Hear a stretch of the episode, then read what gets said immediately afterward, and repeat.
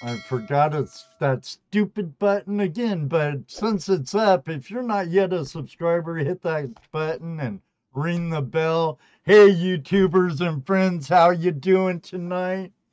We have the crew of the Wild Ranger with us. We have Vernon, Gary, our friend from New England, Brian, but we'll get right to the show and quit messing around and get right to the meat of it all. So don't go away. Hey, YouTubers and friends, thanks for joining us for another episode of Tuesday Night Hangout Live with Toledo Jess, Dano, the Treasure Vixens, and I. You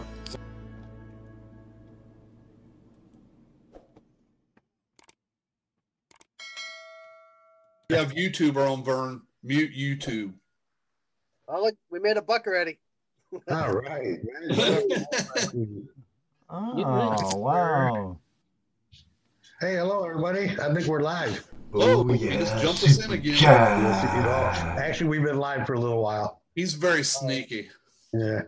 Well, I, I started doing that with you guys because you you would be yelling in my ear and saying all kinds of stuff like Dano balls and this and that, Well, you getting me to crack up before I go live. So, it's the season for balls.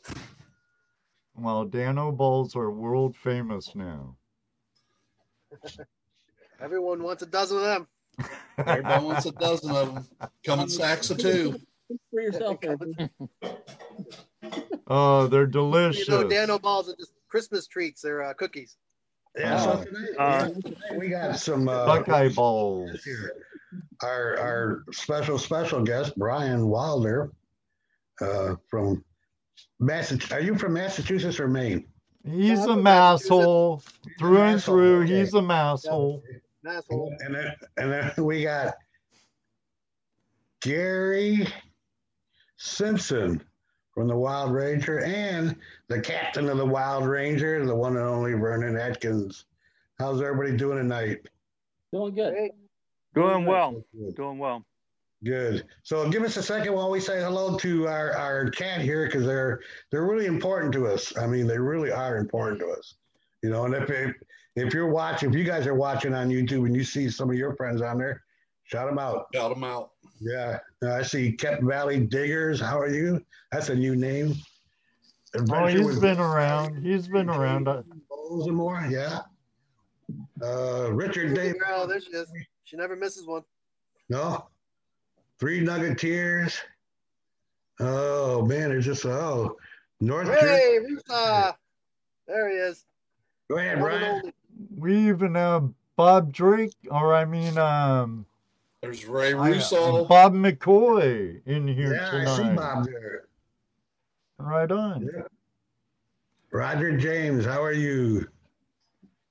Oh, Hi, Bob. Oh, There we go. Ryan's here Ryan too. here. What's up, Ryan? Vendetta, thanks for the other super chat. Appreciate it. Jesse even called in. yeah. What's up tonight, buddy? Good to see you, Ryan. Mark Miller, Otis. What's up, Otis? Otis, there's a Uh, package coming your way, brother. All right. Hey, Mr. Gold, who's Jim. there? Ryan, what's up? Benzo, Benzo's here. What's up, Benzo? Oh, and and you know what? Tonight, Ert was in early. That he was. Well, yeah. He wasn't in before we went live, but he definitely got in there once we started rolling live. I know No, that. he was in before. He was in before eight o'clock. I saw Oh, him. he in there. was? Congratulations, Yes, Ert. sir. Yeah, it's good time. You'll get a brownie point for that, buddy. You Yeah. get a free Dano ball. but only one. yeah, one one Dano ball, so make it Super last. chat for the other one. A Uniball. Vernon, don't, don't mind us. Um, Daniel's, Daniel's balls have traveled the country, have been in the mouths of many a prospector. and, and they're just loved the world over. So maybe you'll get lucky and get one yourself. Me too. I can hardly wait.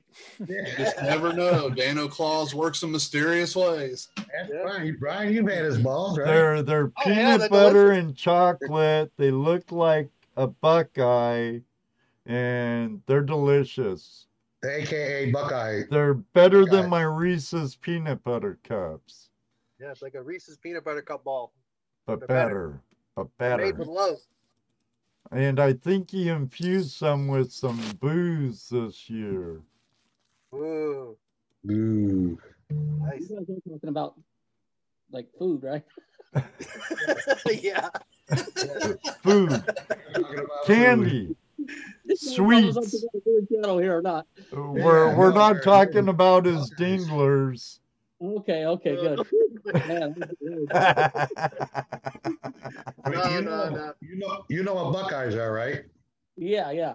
Okay, yeah, they're It's a peanut butter ball dipped in chocolate.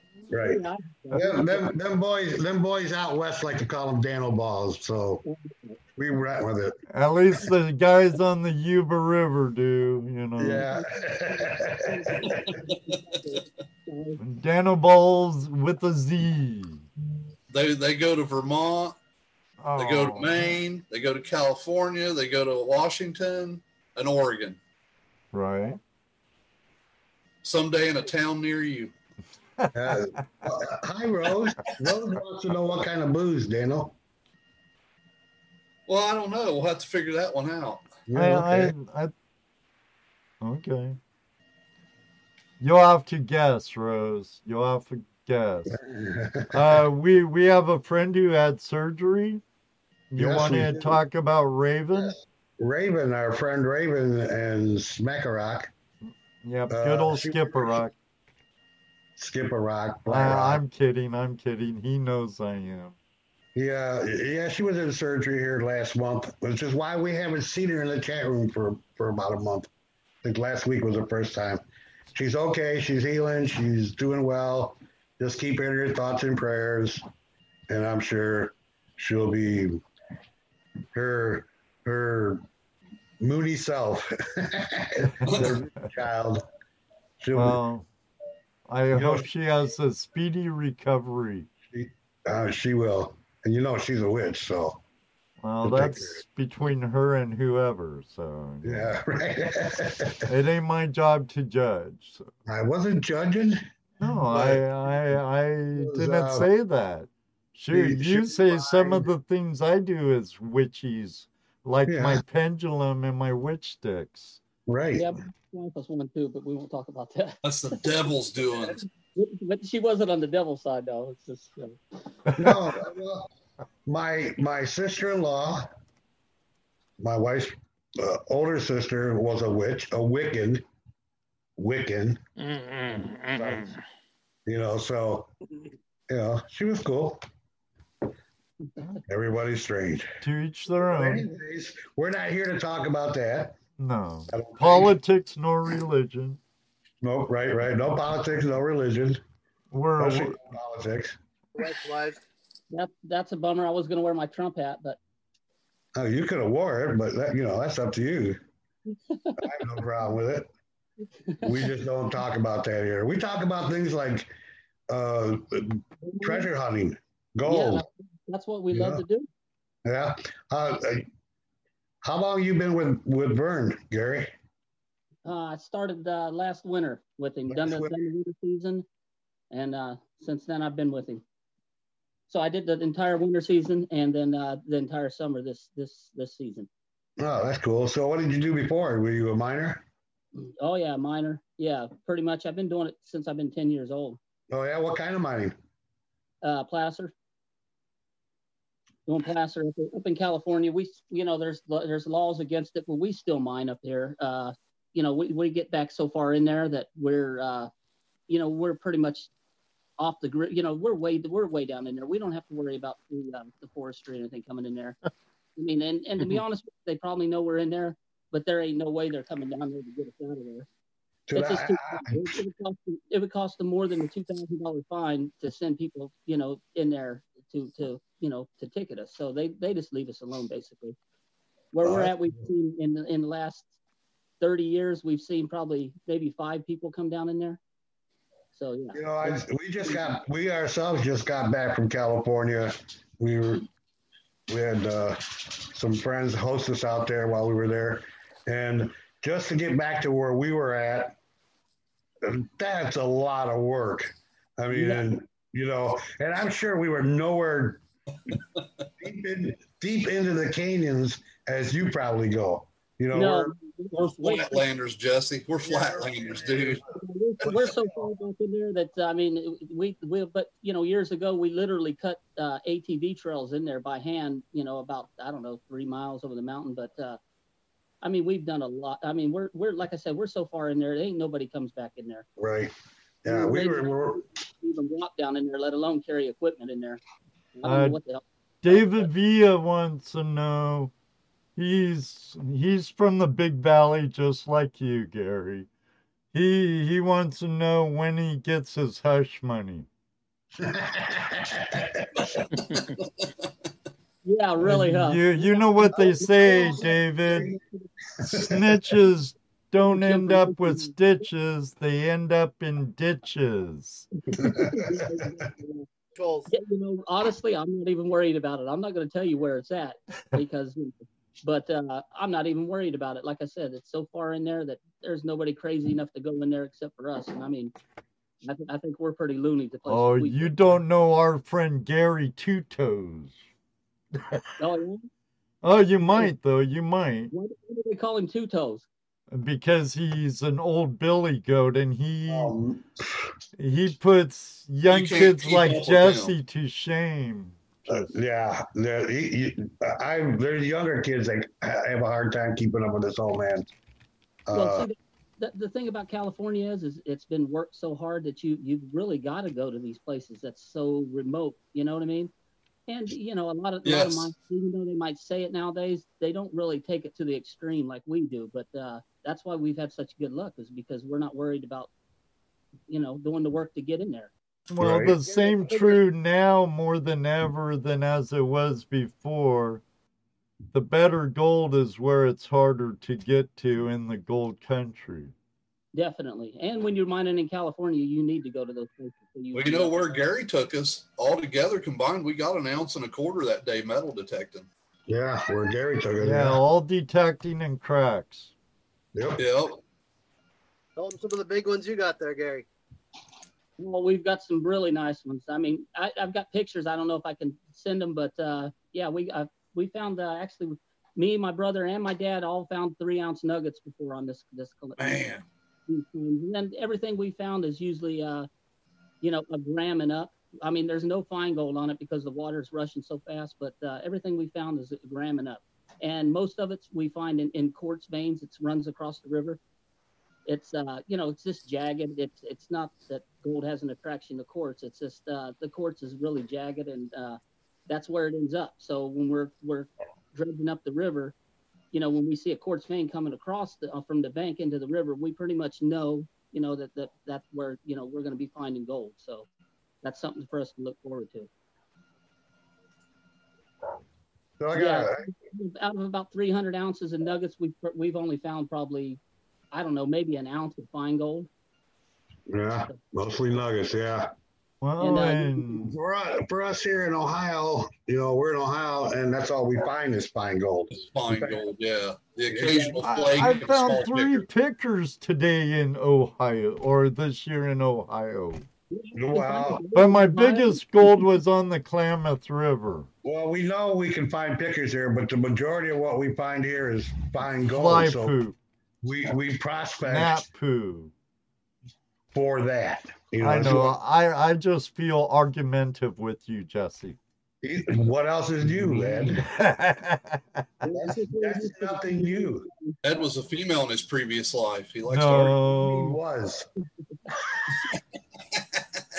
Me, me and Brian know about all that fine gold, man. We, we found a lot of fine gold in oh. there, you know? Wasn't that was well as you as you can imagine, I, I do follow Brian. He's a friend of ours. We we we've uh, prospected together and hung out and stuff. So yeah, I was following his videos and Vern, you're throwing a lot of gold away there, dude. it, may, it may not seem like a lot to you, but to us, that's a lot of gold, dude. You know, I'm gold, I'll, I'll just throw it back in the river. I don't even care. You know, I'll just right, mix up. right, right. Brian, Brian, it all adds up. It all Right, it adds up. Yeah, They can't Uh, always be those nuggets you find in Maine. right. Uh, I got a question for Vern from uh, Alan. Alan's Gold Mining. Uh, you found gold on the Yukon River. Ever thought about going back to mine it? No. answer answer is no. The the main river, um, down where we were, I mean, in some places it's a mile wide. Um, uh, there's gold there, but there it's mixed in with a lot, a lot, a lot of dirt. Uh, you got to get up in the creeks, and uh, I know there's, um, especially around the uh, village of Ruby, uh, there's a creek that flows into the river there, and up that uh, that creek. Uh, in days past, it was one of the richest mining districts in the state of Alaska, and a friend of mine found the biggest nugget ever found up in that what it's called the uh, rich, uh, the Ruby Poorman District.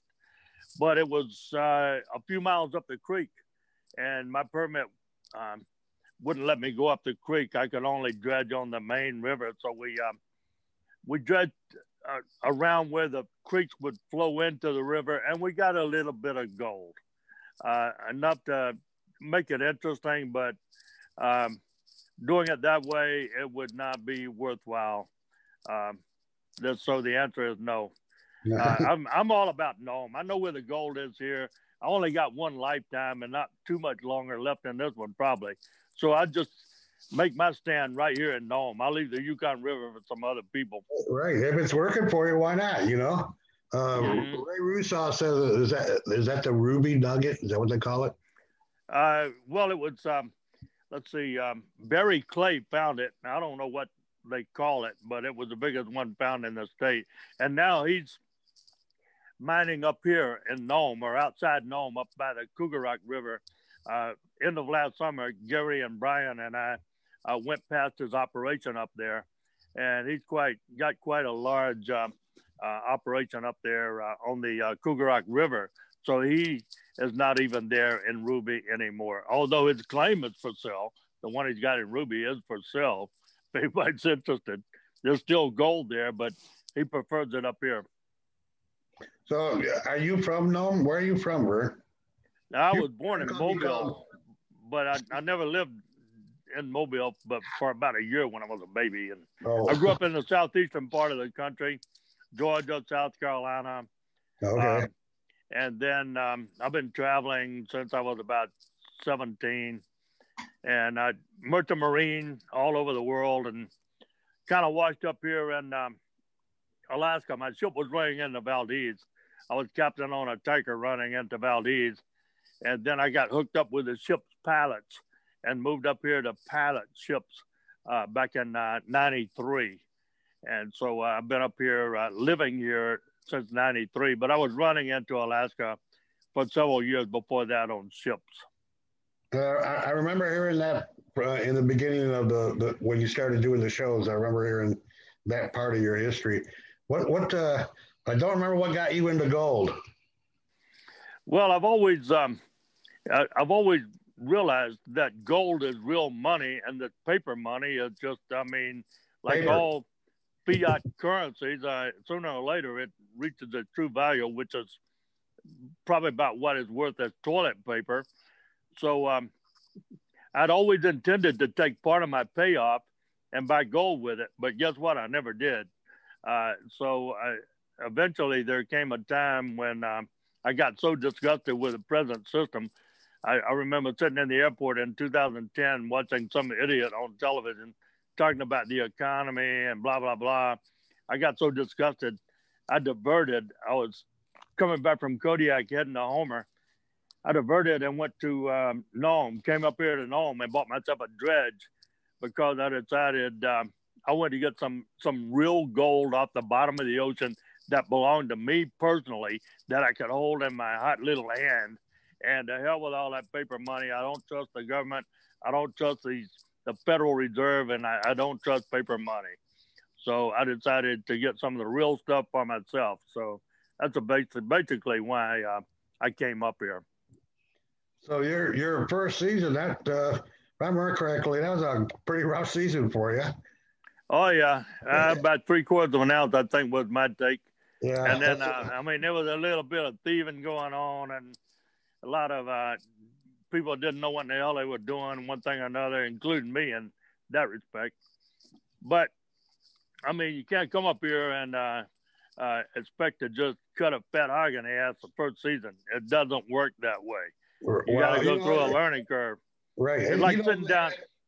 and that doesn't work for us either. You know, coming on like like with me coming on uh, and trying to do this, thinking I'm gonna I'm gonna do this and I'm gonna find some gold and I'm gonna fill a jar up and I'm in Ohio. You know, so you know, so yeah, you learn real quick that what you see on TV is not what not reality. First of all, you yeah, know, yeah, you got to. It boils down to um, perseverance, right? and then plus you got to have a brain to kind of figure this crap out. That But if you can, and and then you also got to have um, uh, some deep pockets if you want to do it on, on any kind of a skill. Um, and so if you can stick with it long enough and get it figured out, it's like playing poker. Sooner Sure. or later, you learn what the rules are and uh, how to play the game. My, my man Gary, he's pretty much an expert. He's he, he makes more money playing poker up here in Nome than he does gold mining. Wow. But but uh, but I guarantee you, the first time he ever sat down at a poker table, he didn't win. well, So no, same right. thing. Same thing with any business, really. You gotta you gotta make your bones. You gotta put in the time. You gotta do the work and figure it out. And then if you know if you have way smart, you get better at it as you go along. Well, that might have been his problem right off the bat. He probably won the first time, and, and he got sucked right into it. Yeah. Well, he's also playing for an audience. He's got a good-looking audience up here that they think he's some kind of a poker table hero. So that keeps him motivated, I think. Yeah. Well, it doesn't sound like too much. It doesn't sound like too many of them are are female though. No, this particular one was a female. Come Oh. to think of it. watching right now. As you ladies know, Gary is single, ready to mingle. Oh. I'll be back in Maine soon. yeah, he's a mingler. That's for damn sure. no, But he's a dredger also. Uh, him and Brian both, they got into some really good gold. And I tell you what, it just, I mean, there was one time in particular, Gary was down there and it was like yippee ki yay, the best gold they'd ever seen. And I tell you what, I've been waiting a long time to hear that. I mean, you know, back Right, here on the right. back bench, beat my head against the wall for 10 years. And then finally, I got the, I bought a 375 acre lease tract at an auction sale earlier in the year. Finally got the permits towards the end of summer. Took us a while to get out there on it. A friend of mine dressed it last summer and he gave me some coordinates.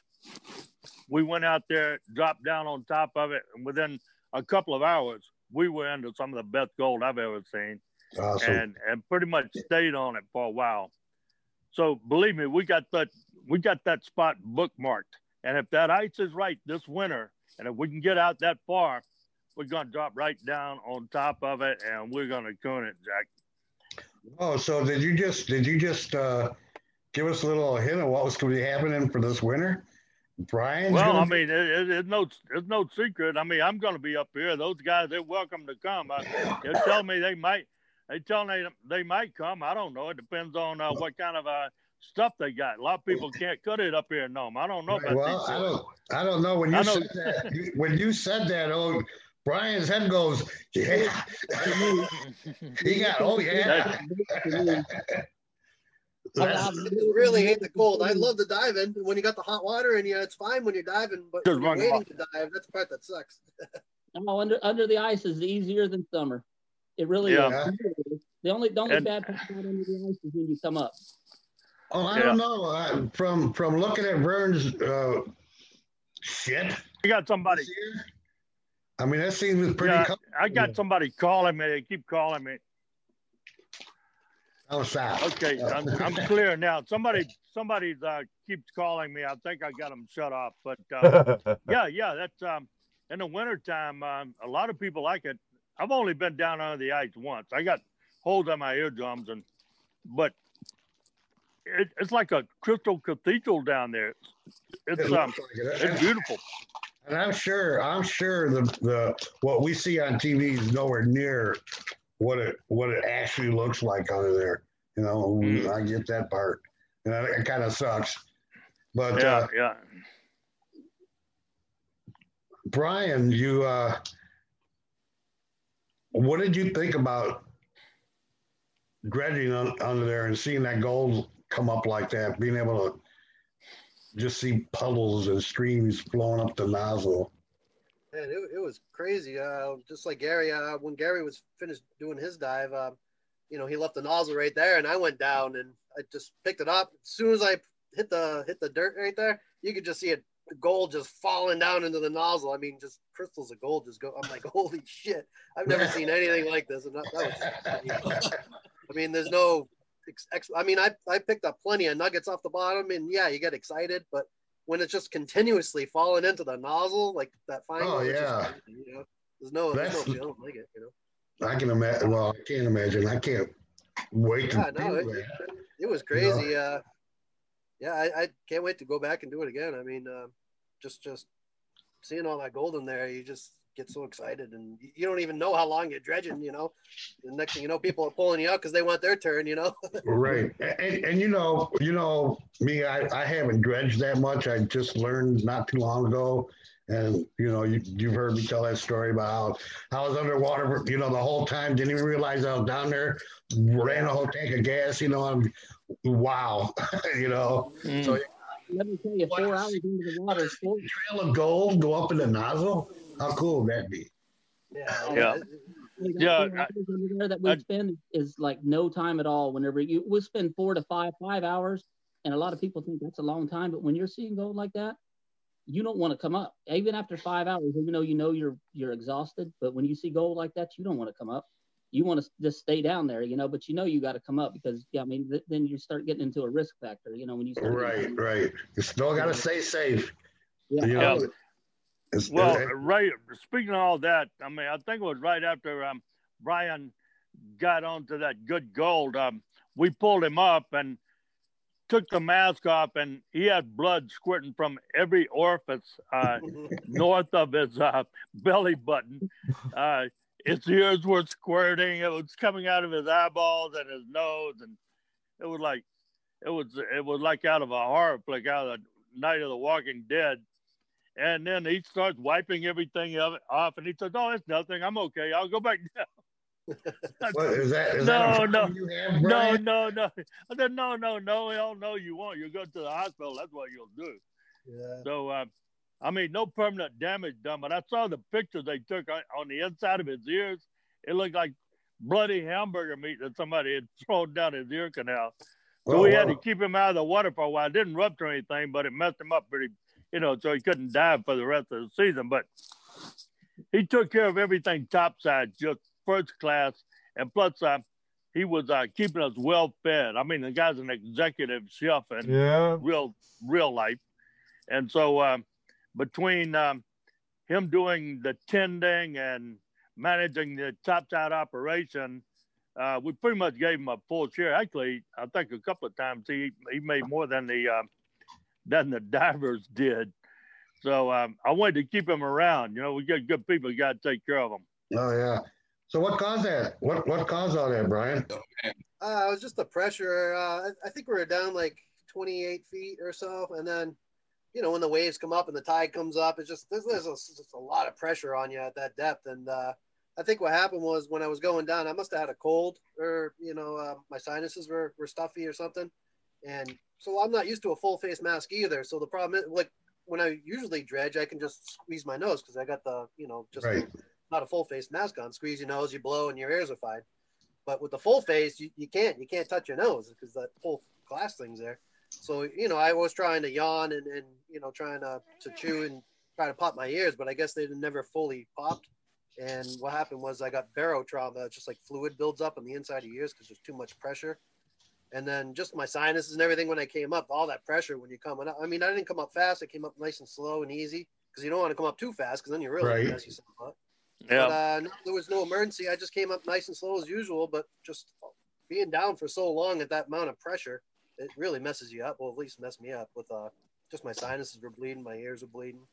You know, I you think know. they, they say now don't don't quote me on this because they the divers say don't do this, but uh, I've found that you know when I was diving even deeper, 40, 50 feet, you take decongestant before you dive, and Right. it really does help. It helped me. So I mean, you know, it's something to think about, but they say you, you shouldn't do it.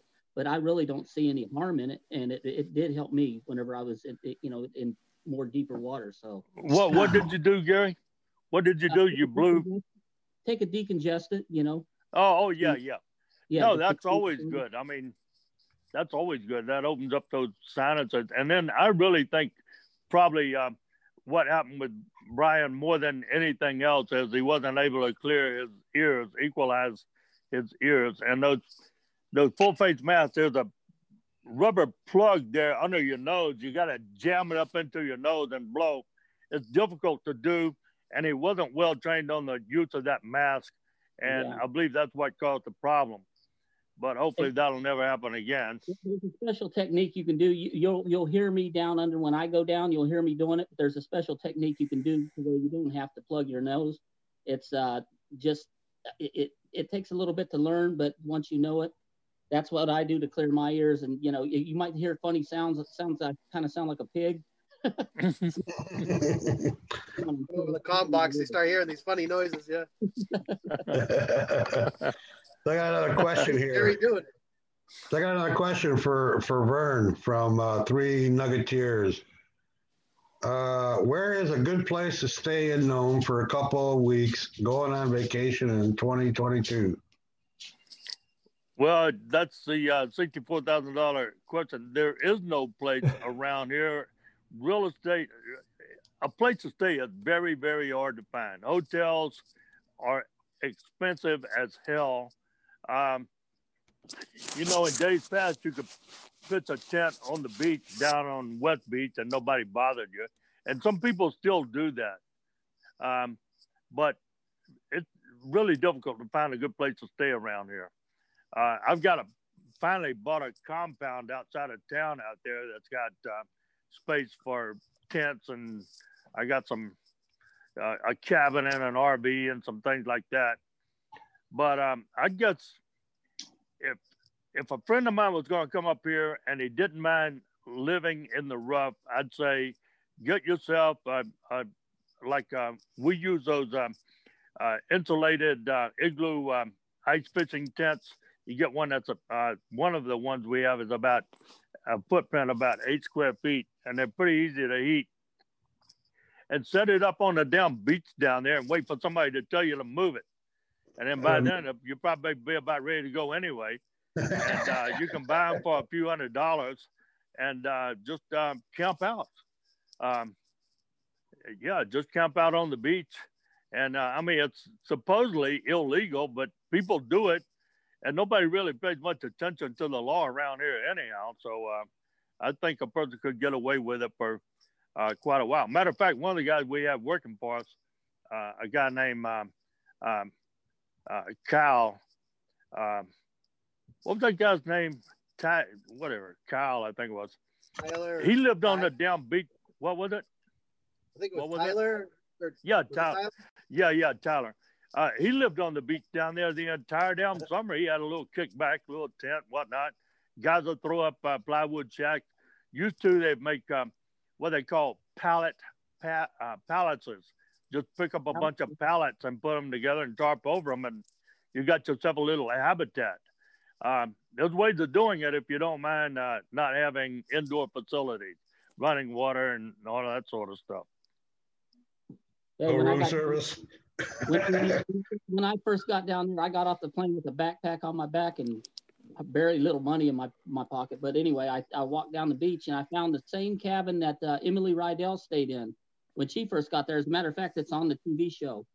And, Right. Uh, I went in and I, I remodeled it you know, the best I could, and I stayed in that thing for I think about a month and a half, two months before Yeah, I yeah. got on the the Synergy, one of the biggest dredges in Nome, and started working. Found a place it- town. Yeah, just an old broke down shack on the beach. There's a few of them down there. If you find one that nobody's living in, and I think you actually you found an old pair of skivvies over in the corner that you you still have, don't Yeah, Hey, you gotta reuse what you can and know. Skivvies are hard to come by and know. so anyway, that's the way I would do it. If I if I came up just like Gary did, and that people ask me all the time. I mean, they're hyperventilate about you know how, how where am I going to where am I going to do what Gary did? Get on a friggin' plane, get your ass on up here and do it. Make it happen. So, so the majority of the people that, that are there that weren't born there, is that how they get there? Uh, a lot of them, yeah. Uh, they they just decide to hell with it. I'm gonna make the leap. I'm gonna get myself a plane ticket and fly up here and see what happens. If you got some kind of skills, if you're a mechanic or a welder, um, you'll be in demand. You can find some work, and yeah. then other than that, um, if you want to go dredging, you just start spooking around, talking to the, the dredgers, and sooner or later you'll find somebody that's going to need a tender or a diver, and that's how you get started. You got get started on the bottom, living in a down tent or a shack on the beach, and kind of work your way up from there. but be prepared for a lot of toughness, a lot of tough, Mhm. hard times because it's not easy. Trust me. Right. oh, I bet. so I if just got you're, done having a grizzly go to his tent. If you're right on the beach, though, the grizzlies will come right up to you. They, uh, they had to shoot him. wow. Yeah, those grizzlies will they'll come right up, and uh, you know, because you got all your food in your tent and, and stuff. Yeah, Right. Now, do they end up having a barbecue with that or what?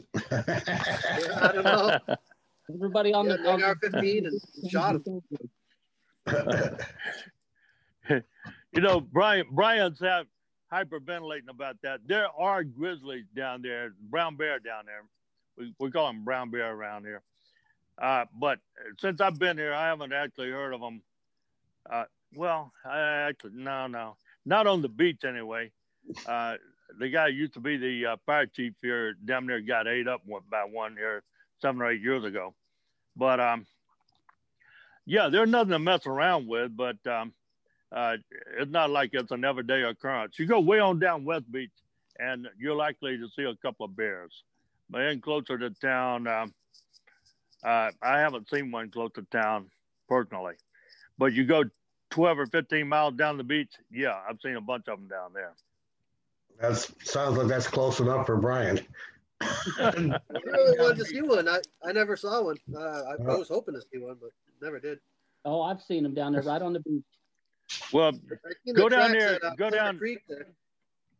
go down to the other side of Brian. Go down to the other side of Cripple Creek. Yeah. Set up your tent, get a big pan, and start cooking some bacon. And then crawl in your sleeping bag and see what happens. No, thank you. Uh, yeah, I'll pass. so Bert, now that now that uh, uh, Brian swept up your gold room floor, probably for the first time you've ever done that. Uh, what do you think of what he found? Well, I mean, good for them. I mean, I'm glad somebody finally swept the damn floor. Maybe it'll stay a little clean. Sweeping more up, and uh, it's kind of rewarding. Actually, I got that gold right here in a bag. I'm gonna give it away. Yeah, yeah. It's, uh, it's still in uh, a bag that I got from the gas station because I'm sick of smelling like diesel. I, I was uh, the one who always filling up the heaters at night with diesel, and the motor, so I was always smelling like diesel. So I saw these little gloves at the gas station there, so I grabbed some, and that's all we had. So I put the floor gold in the, the glove bag. Oh, you got it right there. Yeah, it's right here. Yeah, that's exactly. I threw it in there and haven't played with it since. But uh, where's where's the cut? yeah, I, I, I don't know how much is in there. I mean, I see gold in it. Um, it's whatever was in that video we got right here, and uh, Yeah. I'm gonna give it to you. sometime, I think. that was Well, yeah. Well, I mean, yeah, you you can't get it all. I mean, no doubt. I, I know that old trailer I used to live in up on Murder Hill. that's what I lived in when I first came here. I paid like two thousand dollars for this old trailer that was just a total wipeout mess, all kind of fungus, rot, and black mold and crap inside it. I lived in that thing for I don't know five or six years. and one day, this friend of mine's wife was sitting there on a little porch in front of the place and looked down, and she says, "There's gold down there." And sure and shooting, it looked like somebody taking a handful of like little pickers and fine gold and, and threw it on the ground. I don't. Somebody must have dumped out a bucket of concentrate there, thinking Wow. they had already run them. And so she was just as happy. I mean, she panned out that my whole front yard it was over with, but she probably got like I don't know, maybe a quarter of an ounce. Now, that's not bad for just painting in the front yard. yeah, I'd suspect somebody. You get the buckets mixed up sometime. Right. I suspect somebody dumped out a bucket that hadn't been uh, run through the sluice box. And as far as on the gold chip, I don't know where that came from. we we literally got two pictures. We got two pickers in there, so I don't even know where Yeah, that. little, Yeah. little pickers, yeah. Yeah, we get a little sloppy every now and then. I mean, you got so much gold. I mean, wait, Uh, Yeah. Right. Yeah, it's all those pounds of gold. What do you do? You know. Yeah. yeah. And so you drop a picker here or there, you know. well, it looked, I- if I remember correctly, it looked like about a couple grams you swept up. Now that that'd be a good job for all the mining shacks and stuff. But maid Oh, hey, service, know. Brian, you go go around, vacuum up floors, and pan out that. No, you Yeah, just go yeah. to go to all the dredges that park there at the harbor and ask them if you can clean up underneath their boxes. That Yeah, you want me? Yeah, it's like you want me to clean your dredge? Oh yeah, Uh, yeah, there you go, yeah, let me Vernon. detail your dredge for you. Take the hoses apart. and take everything out. years you did Yeah, that. especially. Oh yeah, the hose change, man. That that was rewarding. I got Yeah, a lot of gold in that hose. That was amazing. that was that was that was that was uh yeah. Is that in there Totally too? unexpected. Oh, Gary got- was doing. He's like, "Oh, dude, there's gold in there." I'm like, "Whoa, hold on, let me grab my camera." yeah. How Yeah, much, it how was much did we get over there, Brian? So, Brian, next time you go up there, make, take one of those little, uh, those little vacs, battery operated vacuums. Just vacuum the floors up.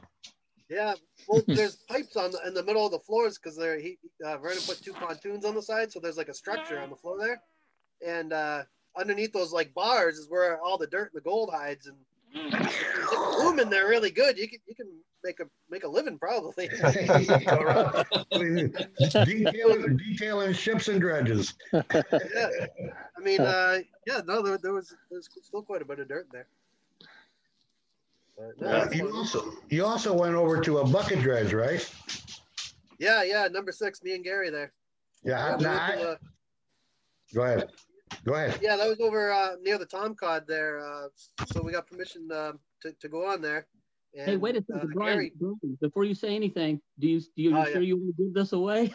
well, we'll just tell some of the stories. So yeah, no, we did. We uh, we took some of the dirt off the sluice boxes and uh, we panned it out. And um, there's gold there for sure. And uh, we need to go back, but we weren't able. We need to go back to do something, but we are able to get back in there because there was a gate that was locked. And uh, anyways, well, we need to go back and make another video. yeah. It's easier in the winter time because that pond is frozen. You can just walk right over it. As it was, they were having to walk down a, like a a, a, a plank over uh, some water and kind of tipsy and. But come winter time, heck, you can skate over to the dredge and go aboard it. And people have been hitting that dredge for years, but they have not gotten it all. And these guys, I think they found um, they got into some pretty good stuff. So, uh, but there's more to be gotten later. well, I'm sure. I mean, without without literally dismantling it, you're not going to get all them cracks and crevices and. Oh, they're dismantling it. Oh, okay. Well, there you They don't go. mess around. They don't mess around. That was fun. But yeah, needless to say, we, we got to go back and finish the job. Uh,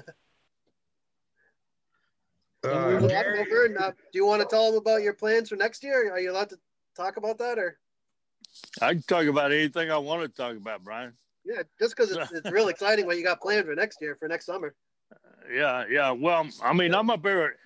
I'm here in Nome right now, getting ready for the winter season, moving things around. Um, we got the crawler. I've been working on a bottom crawler for a few years. I got sidetracked with the um, the gold ship, but ready to get right back into that. I got a big ass 16 inch pump. That's they. He's finished building my pump down in Texas. Bring it up here and hook it up to my bottom crawler and put that thing on the bottom out on that new lead track I bought.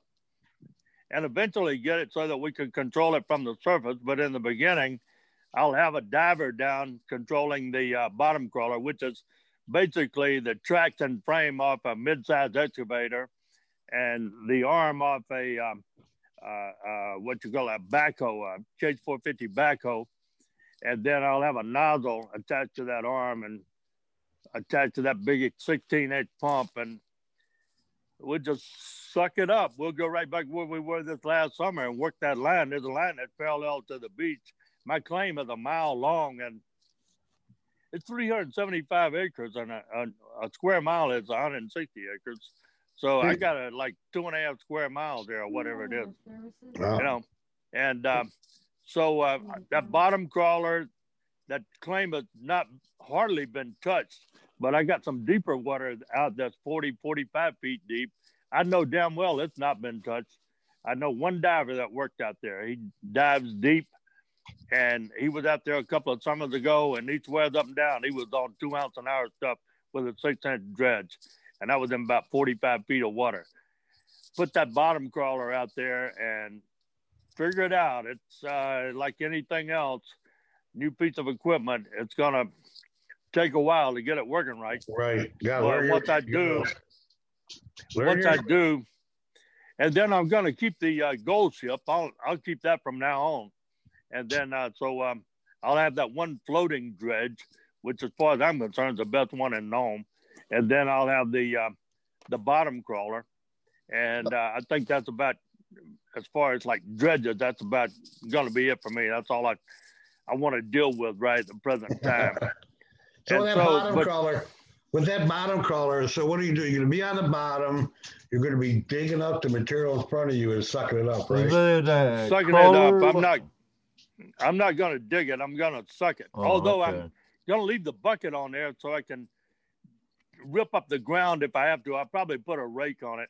Well, that's a what I. That's yeah. That's what I meant. Just just gotta Yeah. dig in front of you and break it yeah, up. yeah. Suck it up. I'll break it up and then knuckle under with a with a rake and then extend the nozzle and suck it up and send it up top.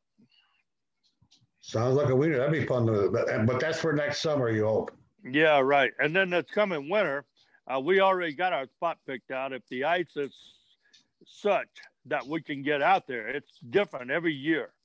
But if it's nice enough that'll let us get out there, we're out there. Shoot, uh, we must have been not damn near three quarters of a mile.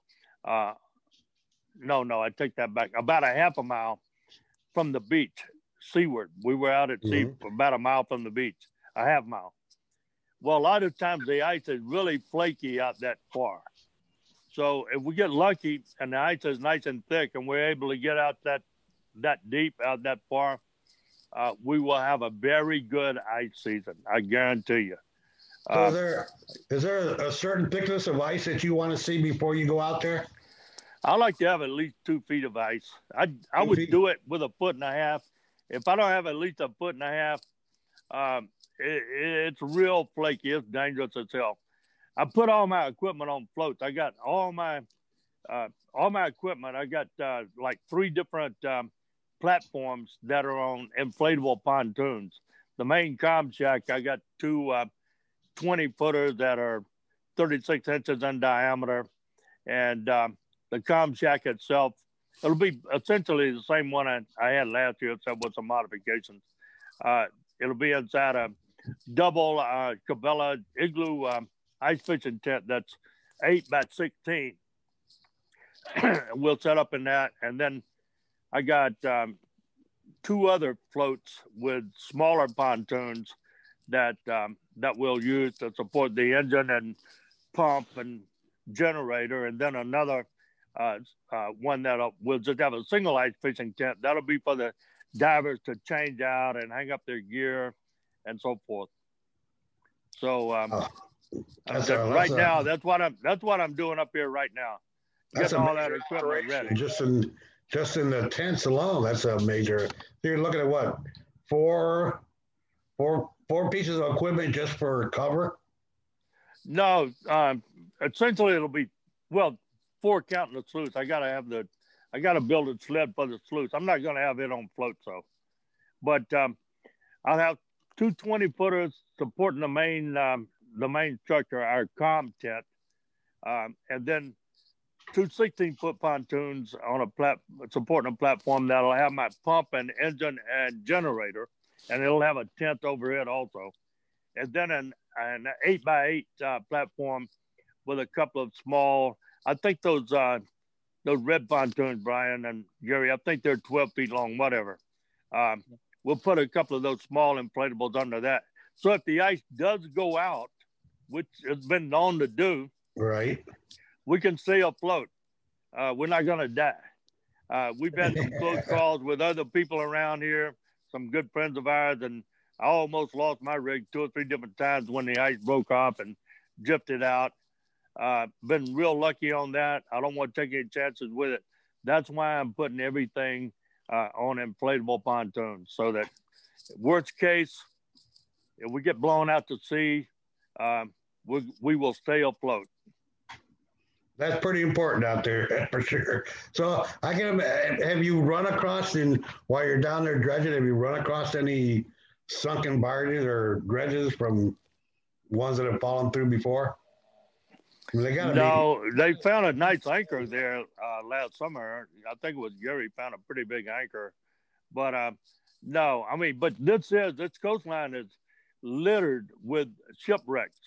You go to this website called Shipwrecks of Alaska, uh-huh. punch in Nome, and I'm telling you, there's God knows how many shipwrecks along this coast. It's very dangerous. The uh-huh. weather kicks up real fast, and it's shallow here, so the sea builds up. Mountainous seas will build up just almost instantaneously.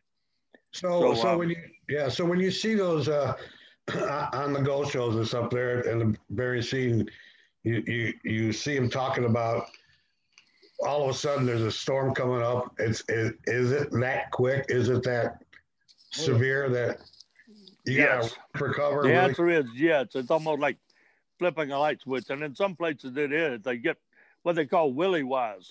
Uh, not in this particular location, but some places around here, the cold air will build up behind the range of mountains, and then it will spill over like pouring water out of a bowl down through a gap in the mountains, and uh-huh. it'll come down valleys.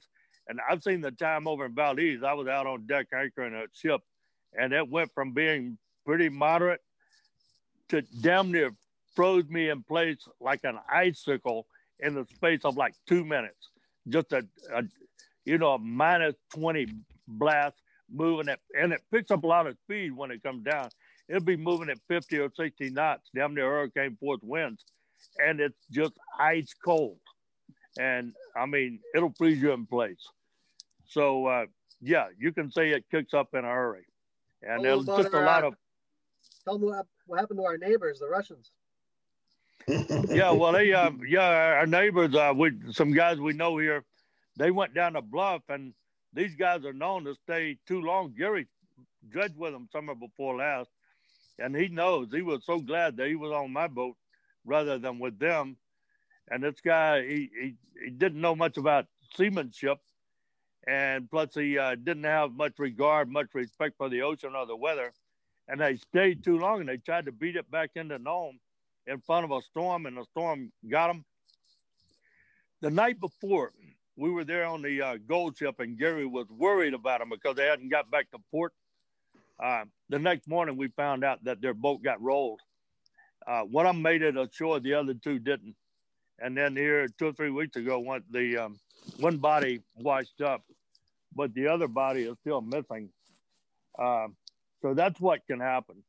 Now that one, there was advance notice on that storm, but they just didn't pay attention to it, or possibly didn't have the comms down at Bluff to even know that it was coming in.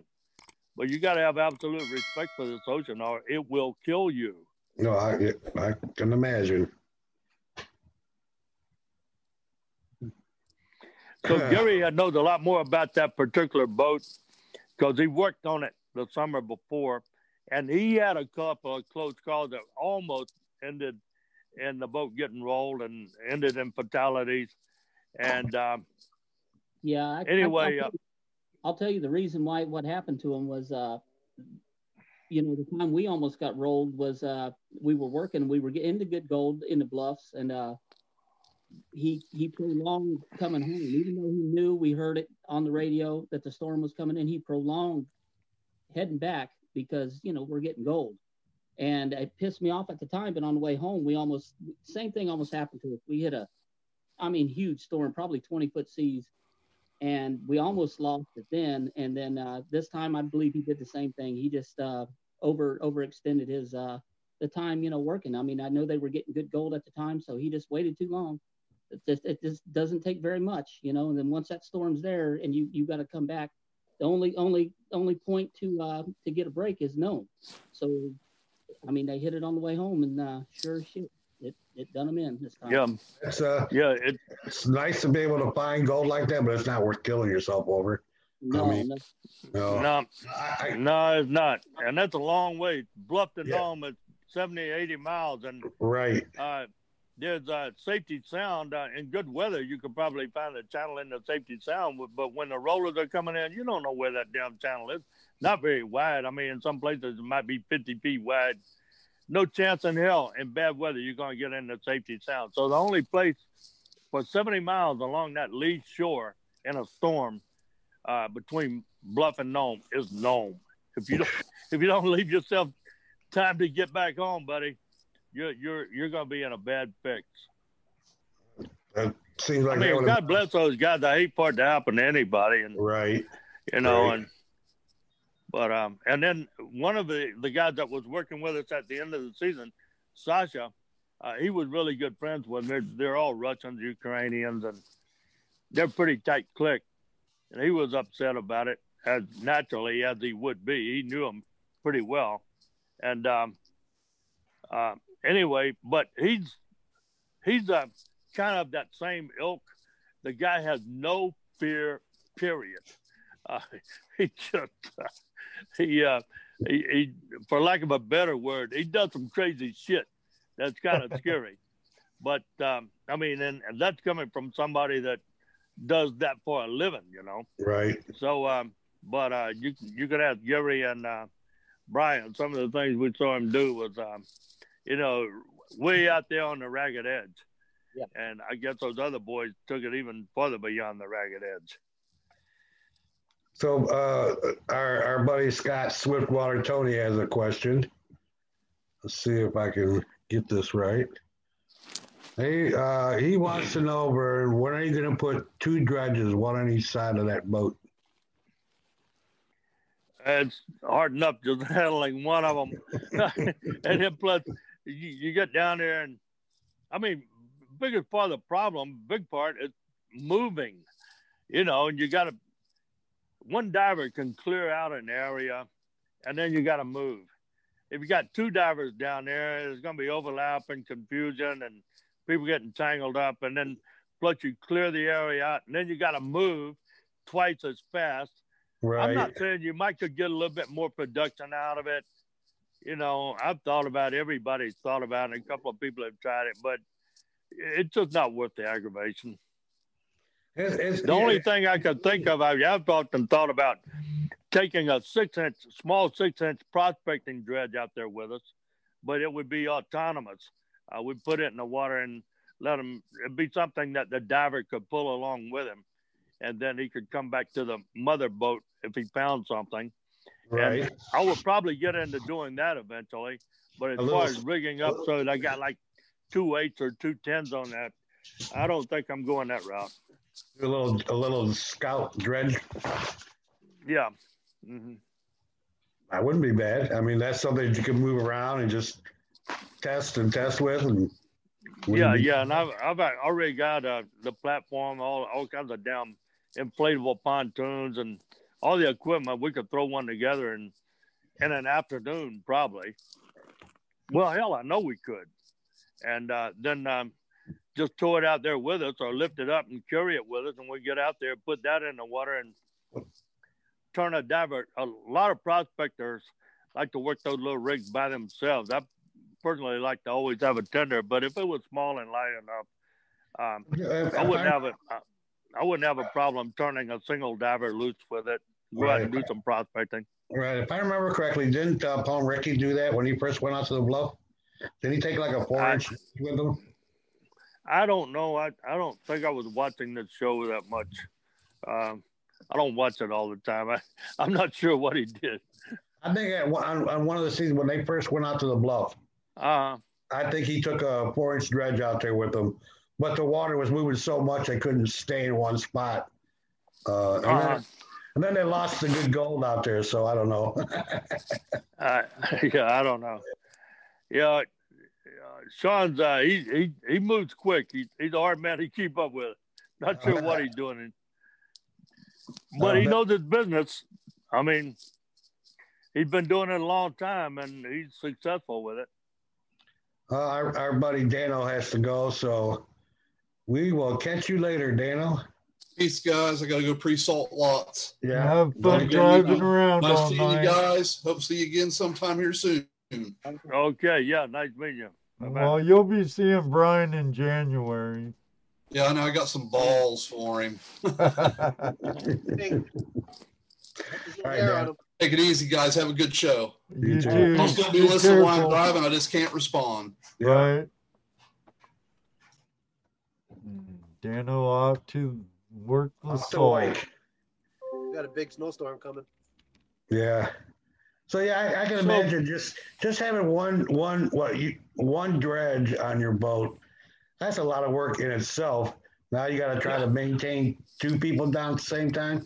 That would seem like you might as well just get another boat.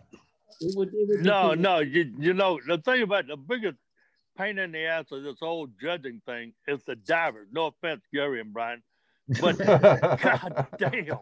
Jeez, I, Yeah, we I wanna a get- couple. I want a dredge that doesn't have any divers on it. It's like, CJ? uh, I mean, they're always out there trying to kill themselves and shit's breaking all the time. And Hey, Vernon, Jesus. how many divers did we go through this year? Oh, I don't know about. I I change the divers about every time I change my underwear. I mean, it wasn't that frequently. But It had to have Hey, been It, probably about six or so, I think.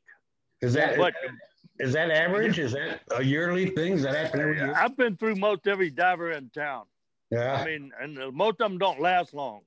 Okay, I don't put up with any deadheads, not for long. They don't. They don't think. They think it's like river dredging, kind of like what I thought. I thought it was going to be like river dredging, but the first time I went down, yeah, like I was trying to hold it all together, but man, it's scary because you're just going down and down and down, and it's it's all Yeah, green. It's not crystal clear like a river.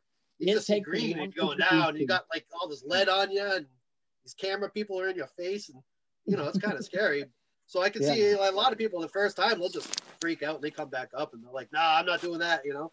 But uh, you know, if you can make it down the first time and, and you hold it together, you, you'll do fine. Yeah, you do fine, but the thing about it is, first time divers don't usually put much gold in the box.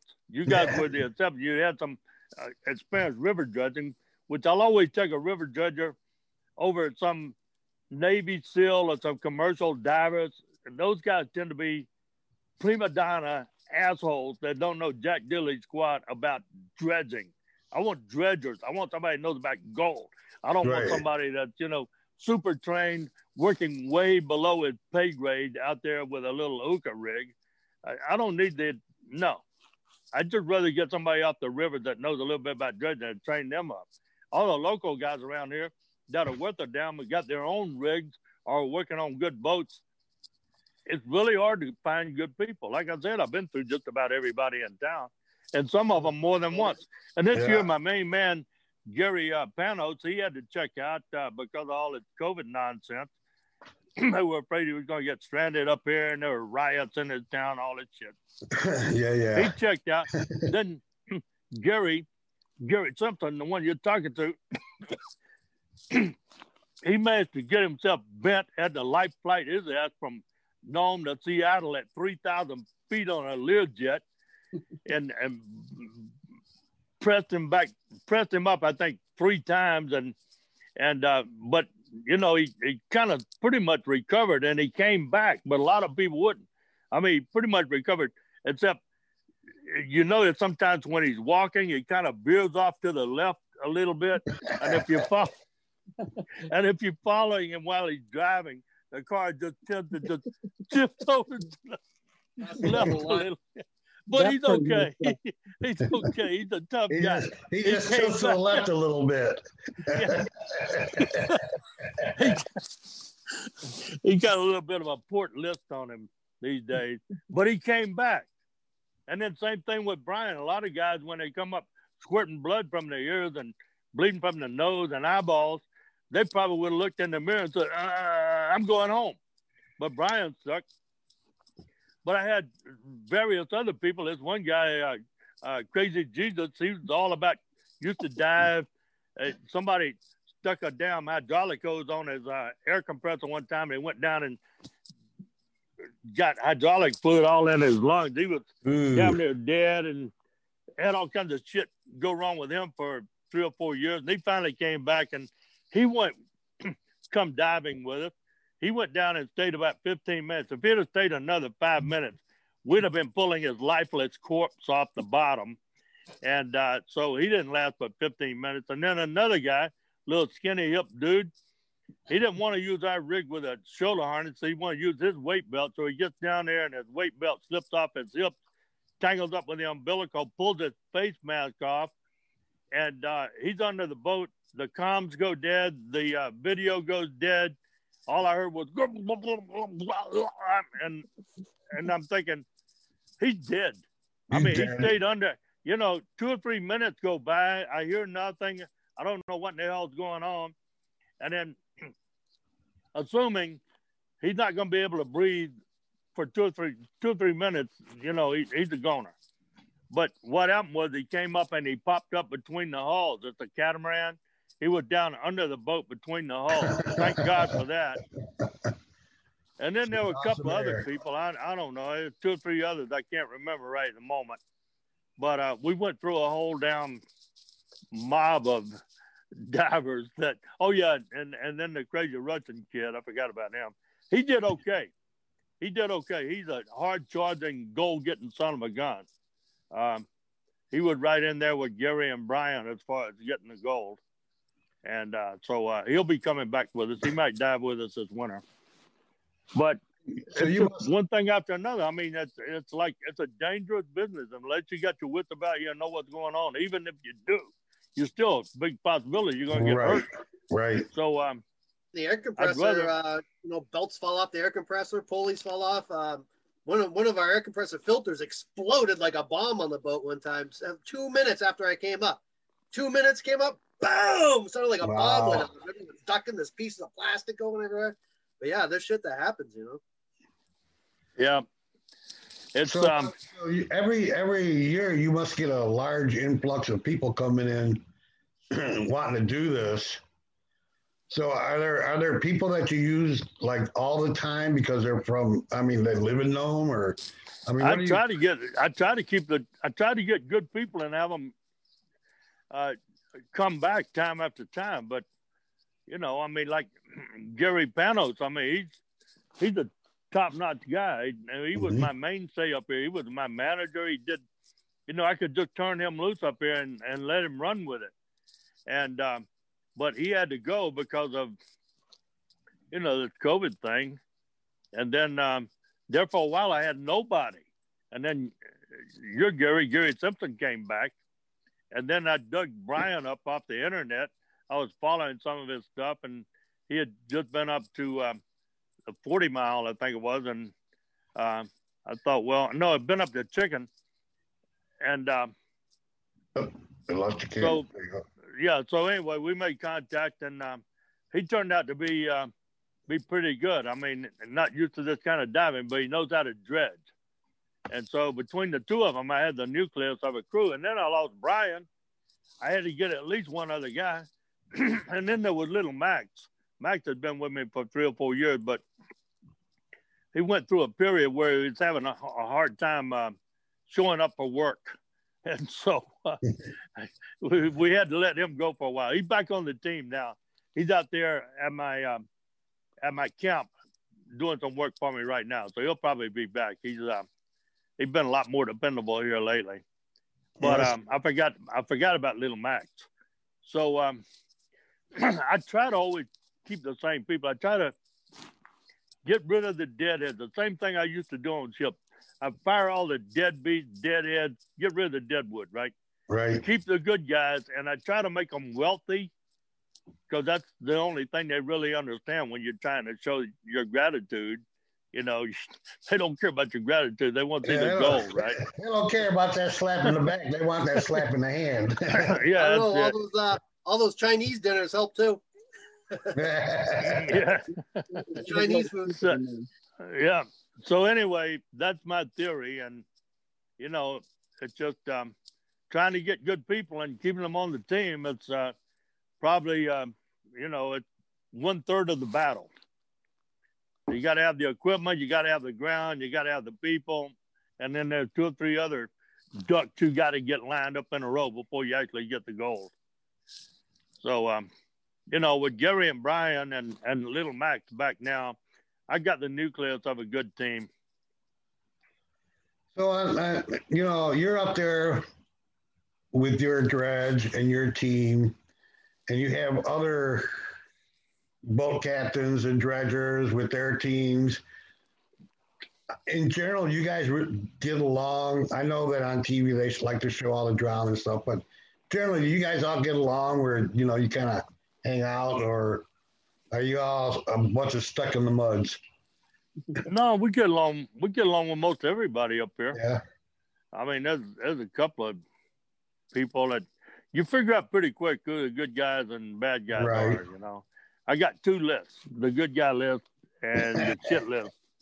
And so, um, so, uh, and then Gold has a way of bringing out the the best and the worst in people. right. So you try to keep to the you know the good side of that ledger, and you'll do okay. Well, I got to tell you though, the whole thing, I was nervous whenever Vernon said he's got a new guy named Brian coming up because you always get nervous, you know, because it was just me for a while. And uh, I was thinking, what kind of guy is this going to be? You know, because you never know. But when Brian showed up, I was, you know, me, me and Brian clicked perfectly. So I mean, Oh. it, it, yeah, it was Brian's a great really good guy. Absolutely. yeah, it was a great decision to have Brian come up, and I was, I was, I mean, the whole year went so much better because he was there. So I'm, I'm uh, definitely hoping he comes back. Same thing with Gary. You know, I go out. He, he, you know, I'm gonna live with this dude for God knows how long. I, I didn't know him, and yeah, no, I mean, uh, it only took a couple hours and shit. We were like best buddies. We're going out and going on adventures and doing things and hitting the bars and hitting on girls and you know having a good old time. Type of people, you know, we got the same, you know, we love gold. So I mean, immediately we we we hit it off, and you know, we're now we're we're good good buddies, and we're probably going to remain good buddies for the rest of our lives. You know, it's Awesome. it's a Yeah, very The, the time that time that uh, we spent with Brian, uh, that was we had a great time. He's he's he's a character, but we had a great time camping and dredging and prospecting with him for the weekend. Hopefully, we'll do it again real soon. Yeah, got a train coming by. Hold on, I'll mute. Uh, Choo choo. Oh, well, I'll So take see, this uh, opportunity to do a thank you for a super chat, Ted. Thanks for the super chat.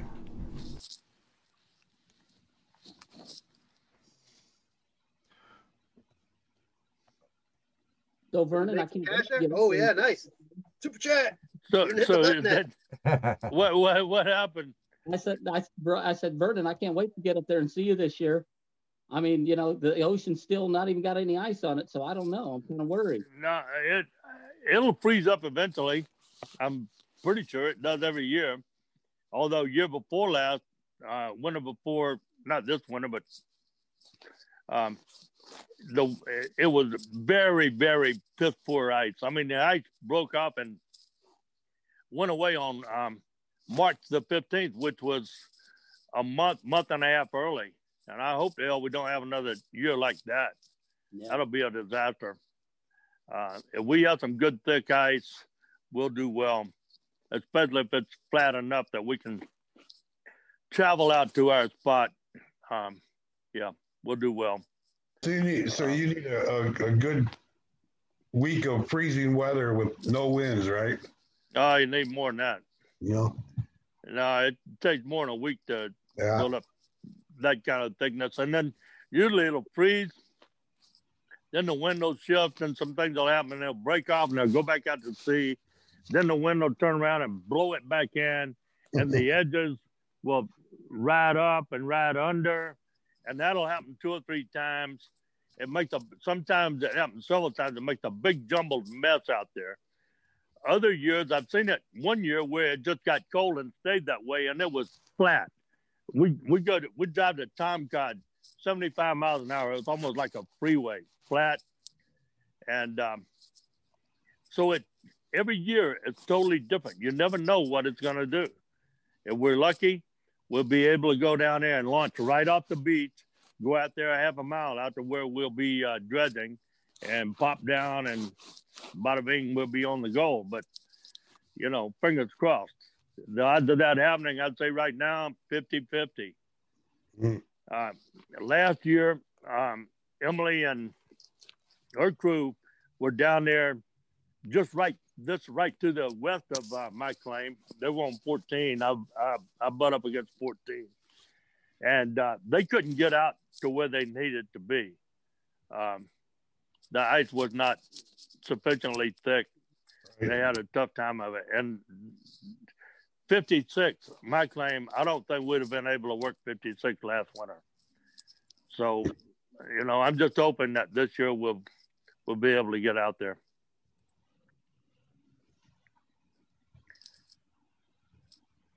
So I think I think I'm not sure, but Nugget Brain Peterson, our buddy Wayne, asking about the big submarine. Is that the the, the crawler that, you, that we were talking about earlier? No, I, I think he means the big submarine dredge. A crawler is like an excavator, Uh, Right. and the turret's up above water, and He's talking about the big submarine dredge that's that's fenced off, parked on uh, right. Right. Yeah, Avenue. you're talking about Gustafson's submarine, probably. So, well, what do you want to know about it? we just want to know uh, if it's still there. if it's still there. Oh yeah, it's it's still there. Uh, friend of mine, uh, Gary Gustafson, and his son built it, and spent, God knows, I don't know, a million, whatever, uh, and um, it didn't work.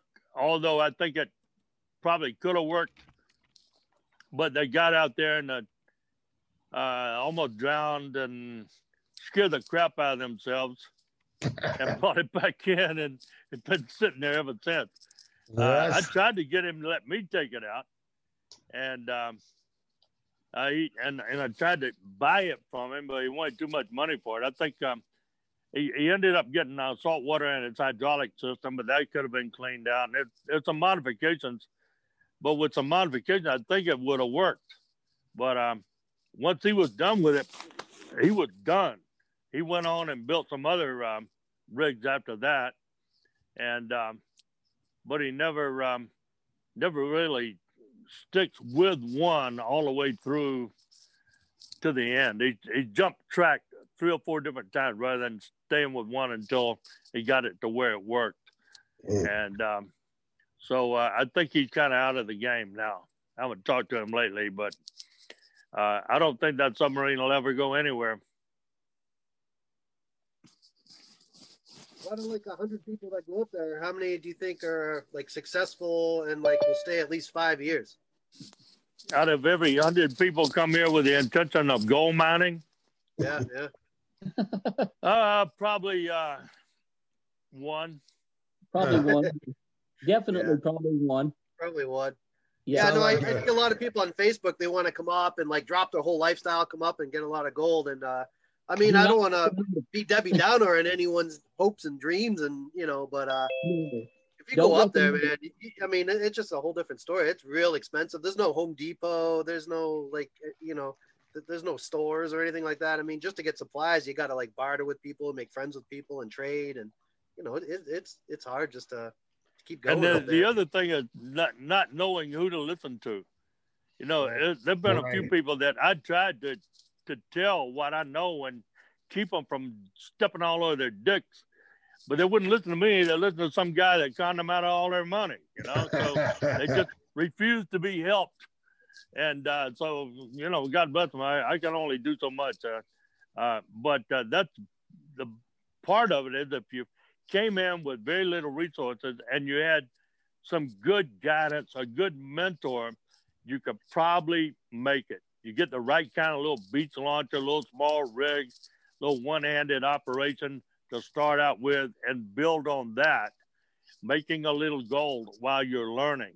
Or even just come up here with the right kind of beach mining rig and then knowing the people around here, there's some people who will show you the material you need to get, and you could do okay beach mining.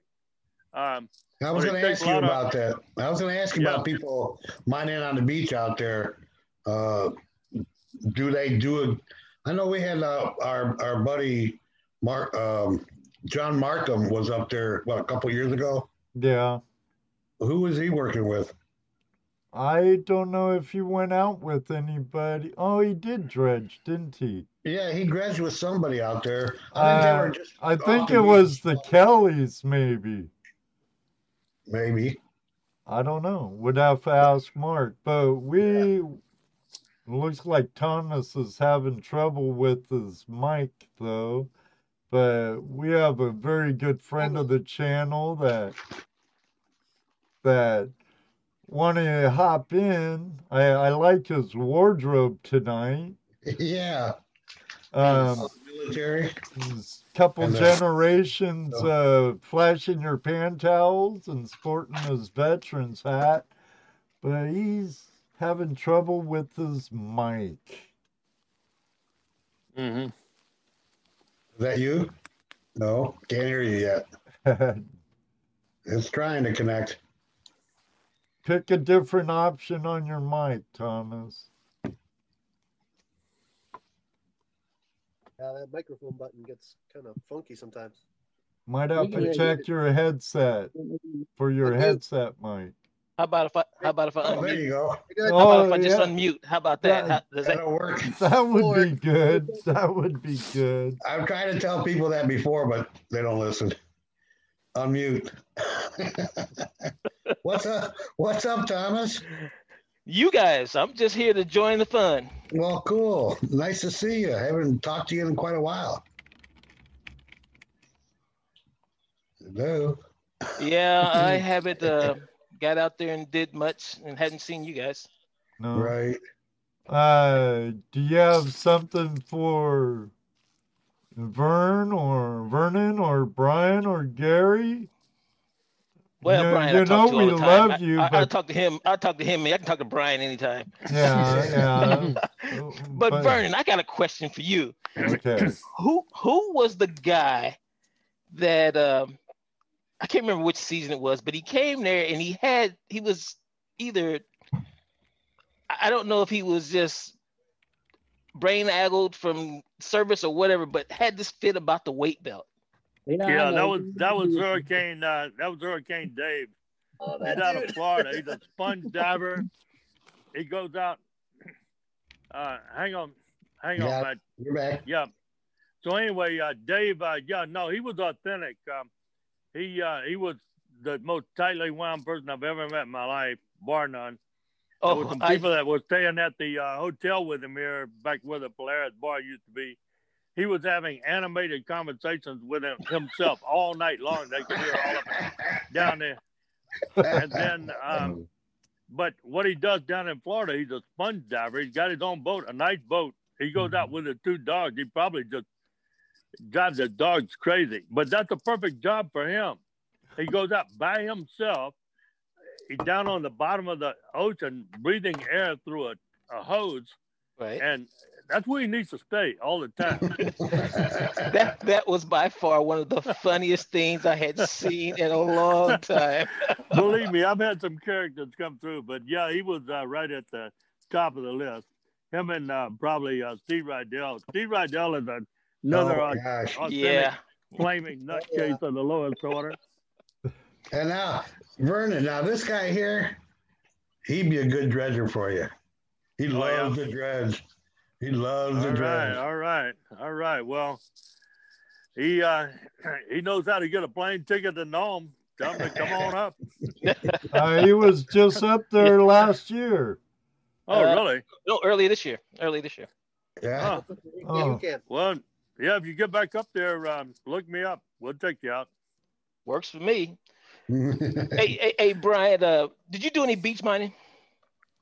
Uh, no, no, we. Um, I was gonna do some beach mining, but uh, Vernon uh, said he had a four-inch dredge. I'm like, oh, you got a little dredge. Oh, okay, well, yeah, there you go. at that. There's the beach mining.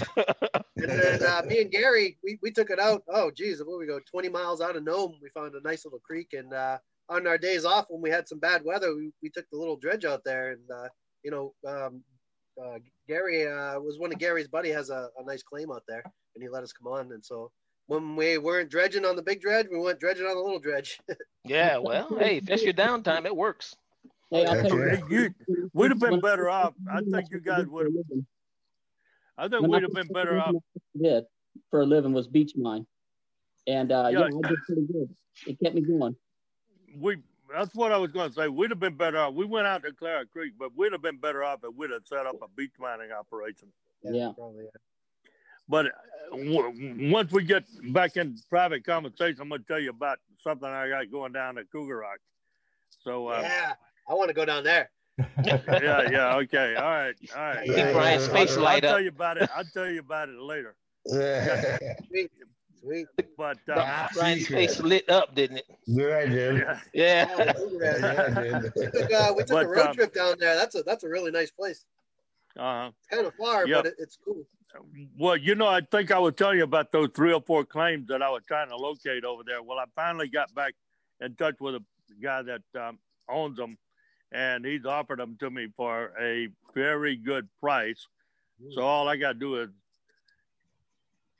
find the money.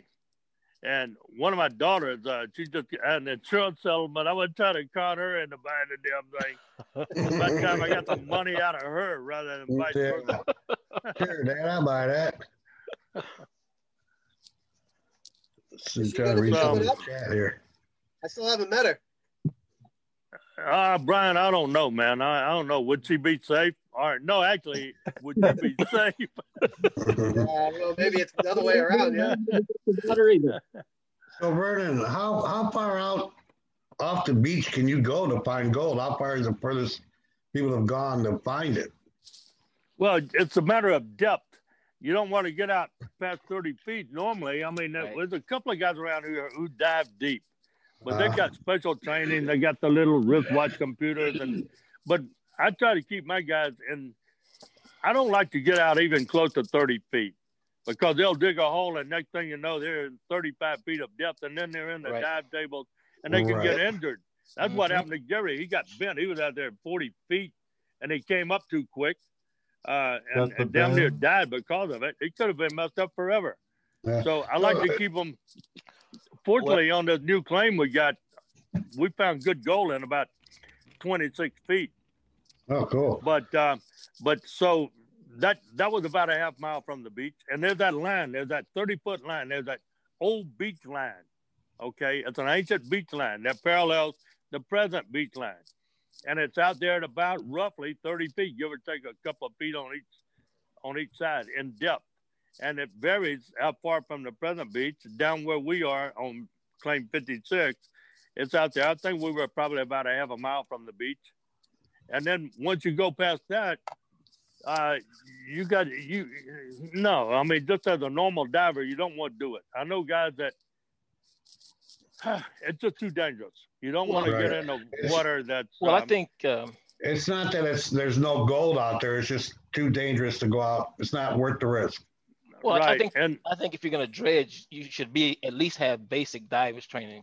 I mean, if you're not at least, especially if you're ocean dredging now, ri- river, you know that stuff. We're you- you're not worried about that too much. But for going into the ocean, I think you should have at least basic divers training. If you're It, gonna do that. yeah, it would it would be a good idea.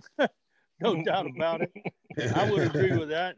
But surprisingly, not a lot of divers up here feel that way about it. Uh, oh well, they- they those are death and- case and waiting. then- Yep. Especially So, um, ones who use hydraulic hose for air hose. huh? Oh, yeah, yeah, yeah. That, that was that was crazy. And that guy, I knew him when he first got to Nome about a year or so after I did. He came up here, him and all his buddies. They came up because of the show. Show hit the air in uh, 2011, I think it was. Well, that was our first season. Then in 2012, this place was they had so many people up here. They opened up down by Dredge Six as a campground, and it had hundreds of a few hundred people there, dredgers. Wow. They came, they and gold. That's a year it hit uh, 1900 just on one day, and it went down to mid 17, 1800s. right. Um, well, they all came early in the season with dreams of getting big gold, and by the middle of August, you could have fired a cannon through that campground and not hit anybody. Steve Rydell, he had a place up on that plateau called Steve's World, and he had visions of having a commune, and everybody was gonna cook in his cooking tent, and they were gonna share everything and keep things clean, and gonna have uh, restroom facilities and all that. It turned into such a shit pile like you wouldn't believe. You think guys are gonna wash any dishes? Forget it. That won't happen.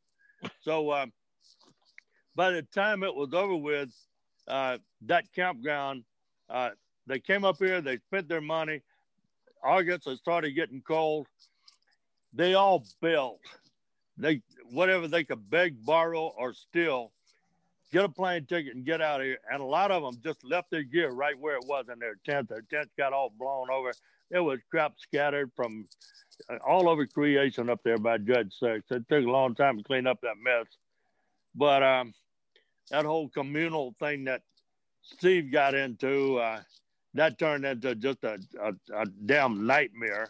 Steve. Um, yeah, but um, but anyway, I, I forgot where I was going with this. I don't remember now. All But uh, yeah, a lot of people come up here, but they a lot of them Right. don't stay. You know, when they find out what's involved with the process, uh, they bail out real quick. It's, it's definitely, um, you know, it takes a different breed of cat to stick with it up here. Right. There's not And- even a and- laundry mat, so whatever clothes you have, you, you can't wash them. I mean, you can wash them in the ocean or something, but you can't go. There's no laundry mat. There's no car wash. There's no, you know, there's nothing like Well, that. well, there's uh, soap and suds, but I mean, it's soap and suds. they still wash clothes there. I know. No. Um, It's No, just no. a- Just a bar. okay. Trust me, Okay. we've been so there. there's no place to wash. There's no place to wash clothes. I took my clothes down there one time. I put them in a dryer, and I guess it's some kind of a propane heated dryer. When I took it out, all the fleece clothing had melted. hey, hey, that sounds like a good and place Gary to were- throw a laundromat. we were lucky because uh, we used uh, Vern's. We couldn't even take a shower. We had to take a shower at Vern's and wash our clothes at Vern's. So I can even imagine people who, who, who don't have that option, you know? So Yeah, my- go my- there, open a a bathhouse and a laundry mat, and mind the already minor. found it. they, they won't let you. Yeah, I, I think I- they, they won't let a laundromat go because it uses too much water or something like that. Something Yeah, that, Oh. it, if you do that, if you do it commercially, the city will put so many charges on you it's not economically feasible, and that's why nobody does it Ah, because of.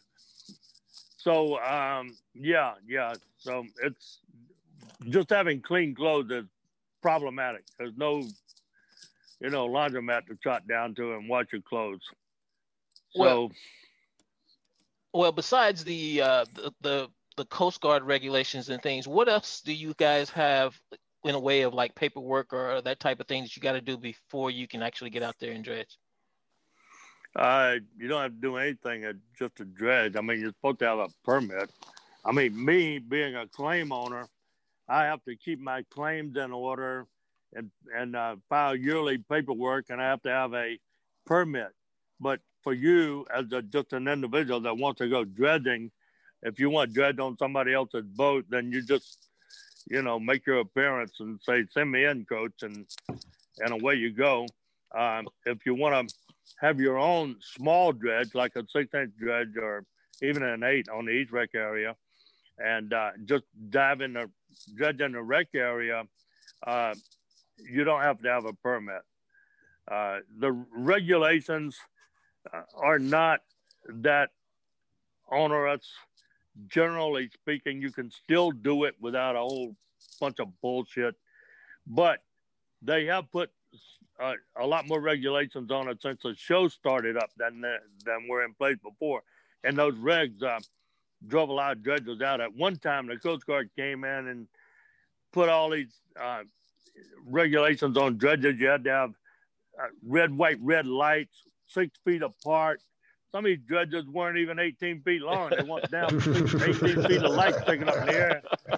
And they wanted you to be lighted and equipped just like a damn ocean going dredge, ocean going harbor dredge would uh, would be. And uh, but they finally relented on that. Although we still have to have the red, white, red. Now you they only have to be like three feet apart instead of six feet feet apart. Um, I'm used to dealing with regulations. I've dealt with the Coast Guard all my professional life, so for me it's fairly easy. But a lot of other people, they just once you hit them with a, a flurry of, or a snarl of regulations, they just curl up in a ball and and they're done. They can't deal with it, and I hate dealing with it, but you know, you got to if you want to do business. Right. Yeah. Mm-hmm.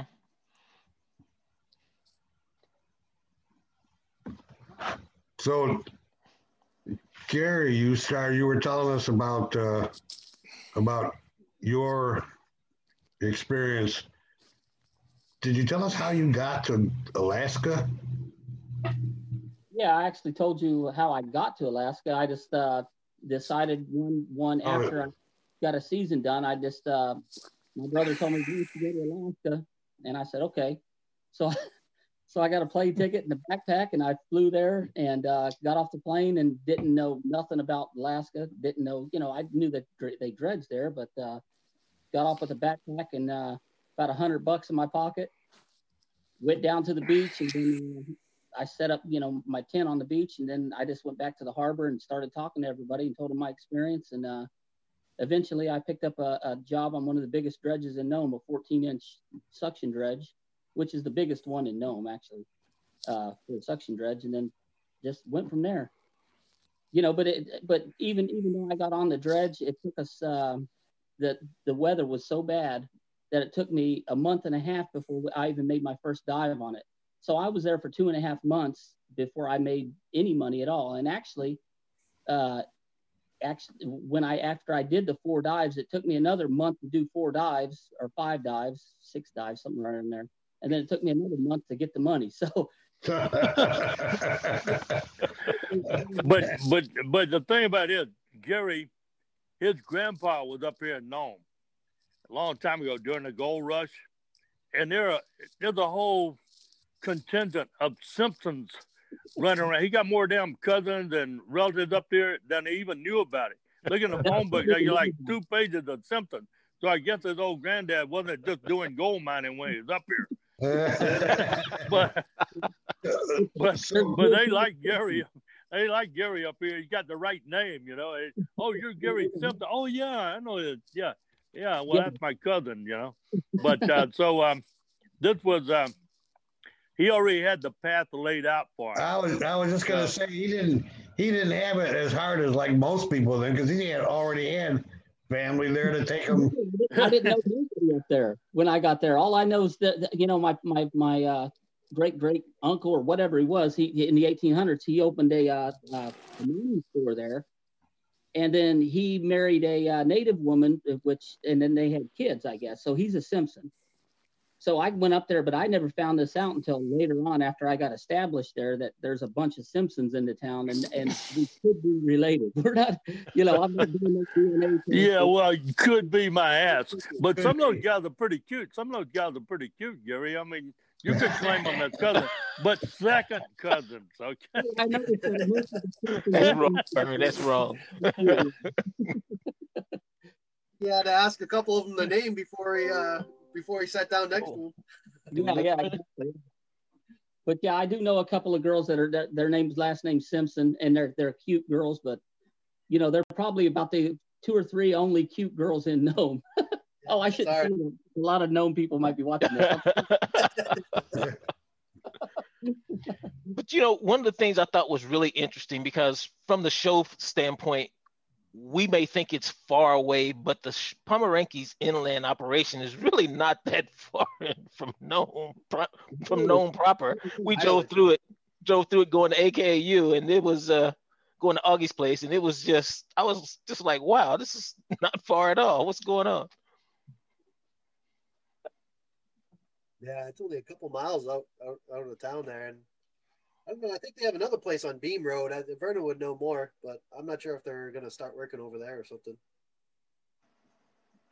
So one of the one, one of our one of the premises on this show is that uh, there's a lot of different forms of uh, treasure hunting, gold mining, metal detecting, just bottle dump hunting.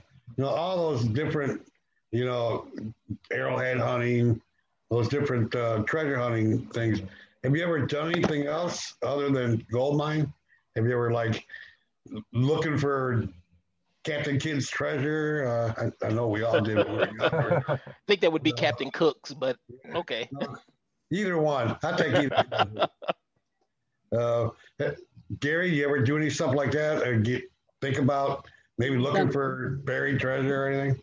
I've done it all. Just this weekend, me and my brother went up uh, and used a new metal detector. The uh, I believe it's the Garrett. He just just bought it. Hell of a good metal. Uh, what is it? It's the Garrett ATX. Um, Mhm. Yep. underwater. Man, that thing's a hell of a metal detector. I've used a lot of them up there, and we picked up on them just hot rocks, constant, constantly going off on hot rocks, everything. But this time, we rooted them out, and we did really well. That's on the claim that we found all the nuggets, the 300 ounces and the three ounce nuggets. Um, Nice. areas that we, I, I mean, I'm not this, I, I don't want to put them down, but areas that we went over with Minelab and all these other ones, um, and we didn't pick it up, we actually picked up and, and found nuggets. So, uh, I mean, it's a, it's a hell of a product, but, uh, yeah, we, do- we do it all. I mean, you know, um, you know, like I said, I've been doing it for 40 years. So I've basically, I've done everything. I mean, we've got hydraulics.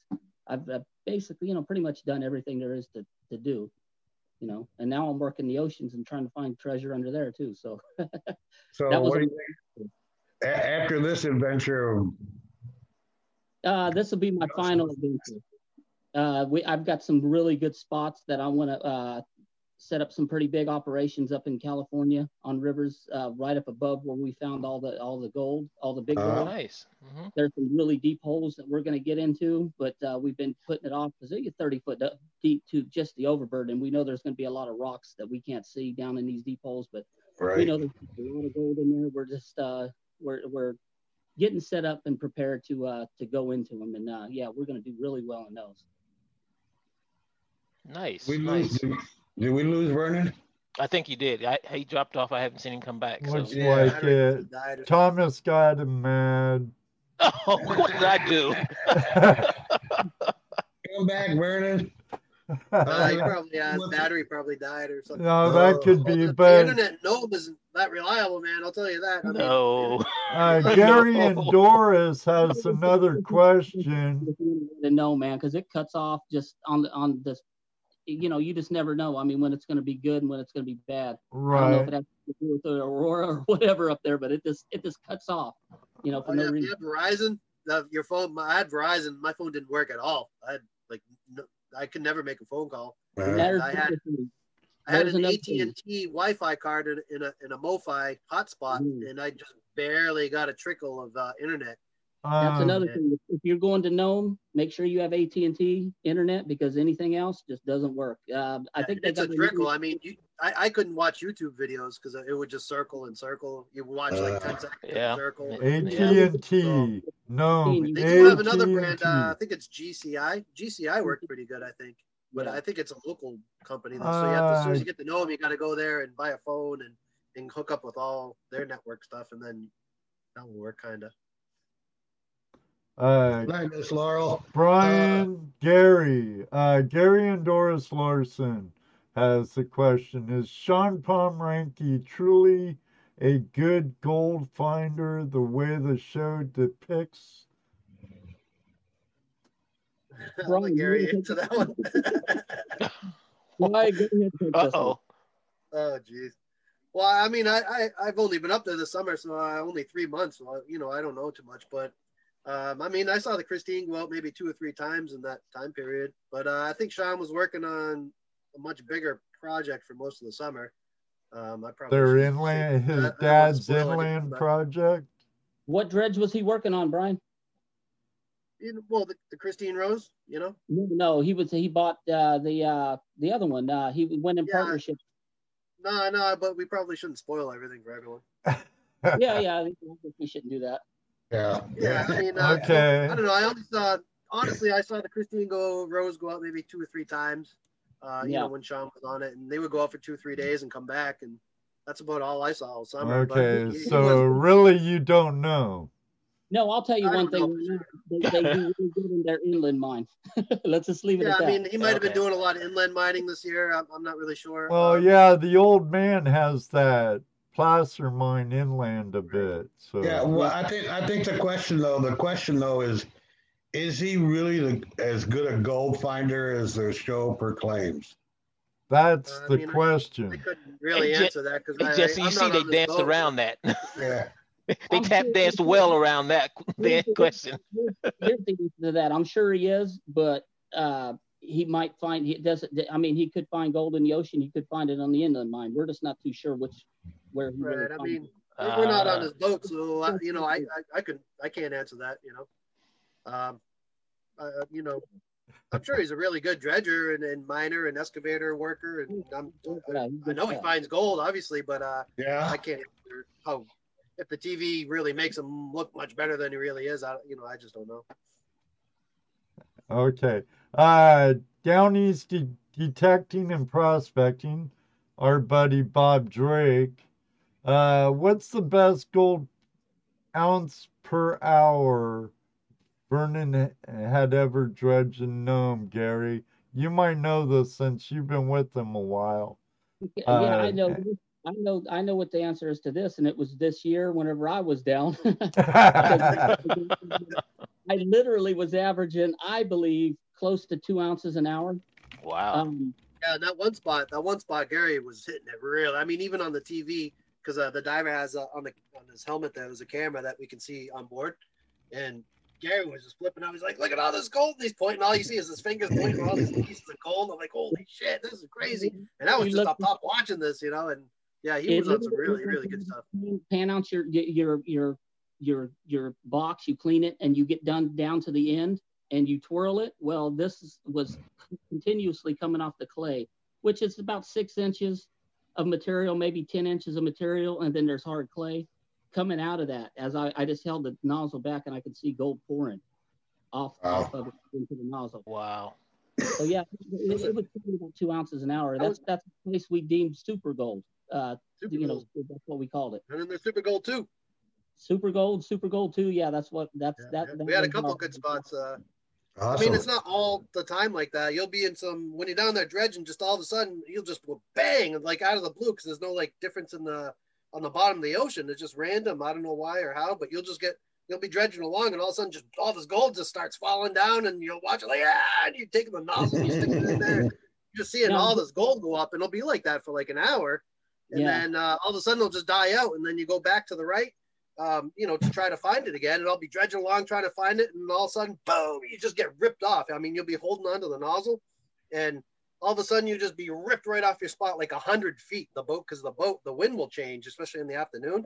So you'll be down there dredging along, and you get ripped off your spot. The boat swings, and it, it just it, you'll be off that good spot, and you just can't get back to it because the boat swung the other way. And you know, we even had three anchors out trying to hold the boat where it was, and when those afternoon winds kick up, it just uh, it'll just rip you right off your They, they literally on on this year's show, they got pictures of a video of me where the boat would take off. I would jump up on top of the nozzle, and the, the nozzle would be uh, pull, being pulled so fast that I would be off the, the dirt and just standing on the nozzle holding on to it while the boat's being moved.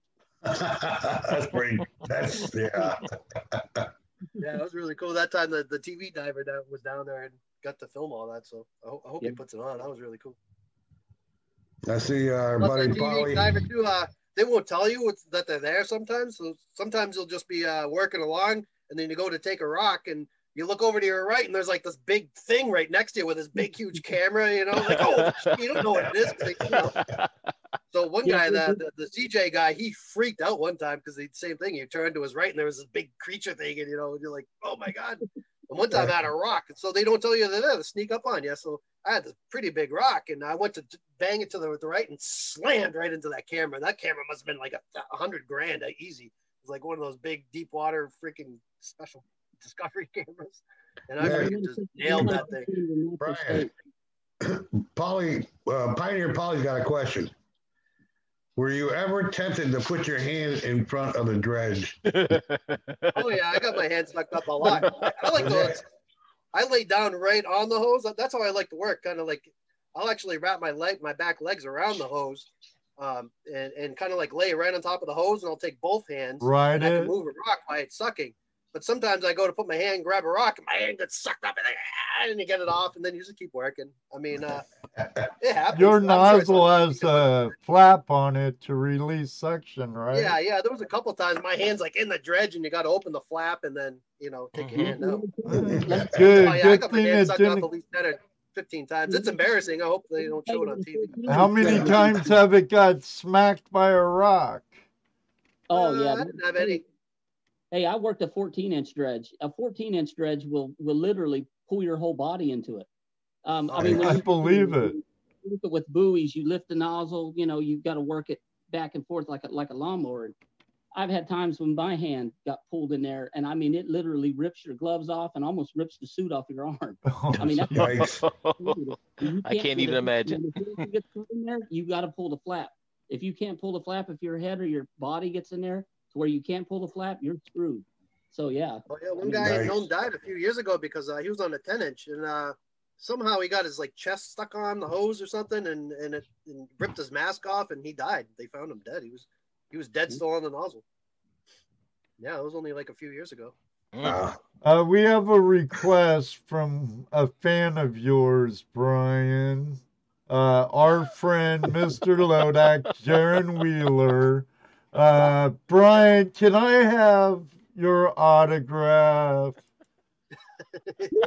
Yeah, sure. He's got to win this bag of uh, pay here and uh, I'll sign it for him. well, um, Well, we're like what, five Brian? minutes away from yeah. our normal time, ready to give it away. Oh wow. Yeah, yeah, however you want to do it. Uh. I don't know how much is in here, but what this is is, is uh, on my YouTube channel. There's a video called uh, "Floor uh, Sweeping the Floor of the Gold Chip" or something like that. And whatever was in that video, whatever's in that pan, all I did was put it in this bag here and then send it back with a. I sent home a whole bunch of Nome beach sand, so I just dropped this bag right in there. So whatever's in the on that video is what's in here. I'm, I'm not sure. I mean, it looks more um, like a lot of gold on, on the video, but it's probably I don't know, maybe a quarter gram, half gram, maybe it was a gram. I don't even know. I just threw it in the bag and sent it home. I haven't even looked at it, so I don't know how much it was. But if you look at the video, that's exactly what's in there. It's not a huge amount, maybe. maybe Well, half a gram, I, I'm maybe. sure they won't care, Brian. You mean to Uh, tell me, but it's Brian, it wasn't an ounce? No, it might be. I don't know. Maybe someone threw something in there, you know? But uh, no, it's more for uh, just cool reasons. You know, it, it, it's real gold that came off the gold chip, so you know it'll be cool. I hope like a fan Yeah. gets it. You know, Right, Right. Right. uh, Well, I mean, it's we, not gold you would sell. I mean, I hope someone keeps it and you know just shows it off. Oh, this is from Bering Sea Gold. You know, it's cool. That's off the off the Wild Ranger. Off the Wild Ranger floor, that's a real deal. well, That's right. If there's you want to see the video, it's on my uh, YouTube channel, uh, American Gold Prospectors. You can just go there and see the video. Steve Rydell actually showed up on that video too. It was pretty cool. He happened to be driving by and we're showing him. And it was, it was pretty Right. and and uh, our camera. Uh, our- Oh yeah, JJ, our camera guy showed up. None of them were one very thrilled about the amount of gold we got, but uh, it was a funny video. I, well, the one thing I noticed about when you were showing everybody the gold, they're going, yeah. Yeah, because everyone's there used deal. to seeing like 20, 30, 40 ounces at a time. Right, you know, right, mason they're jars looking at full it. full. And here we are, like all excited with this little tiny. They're like, ah, whatever, you know. Yeah, whatever. whatever. so, our how's it uh, how's it going there, Ed? Are we getting the numbers up there?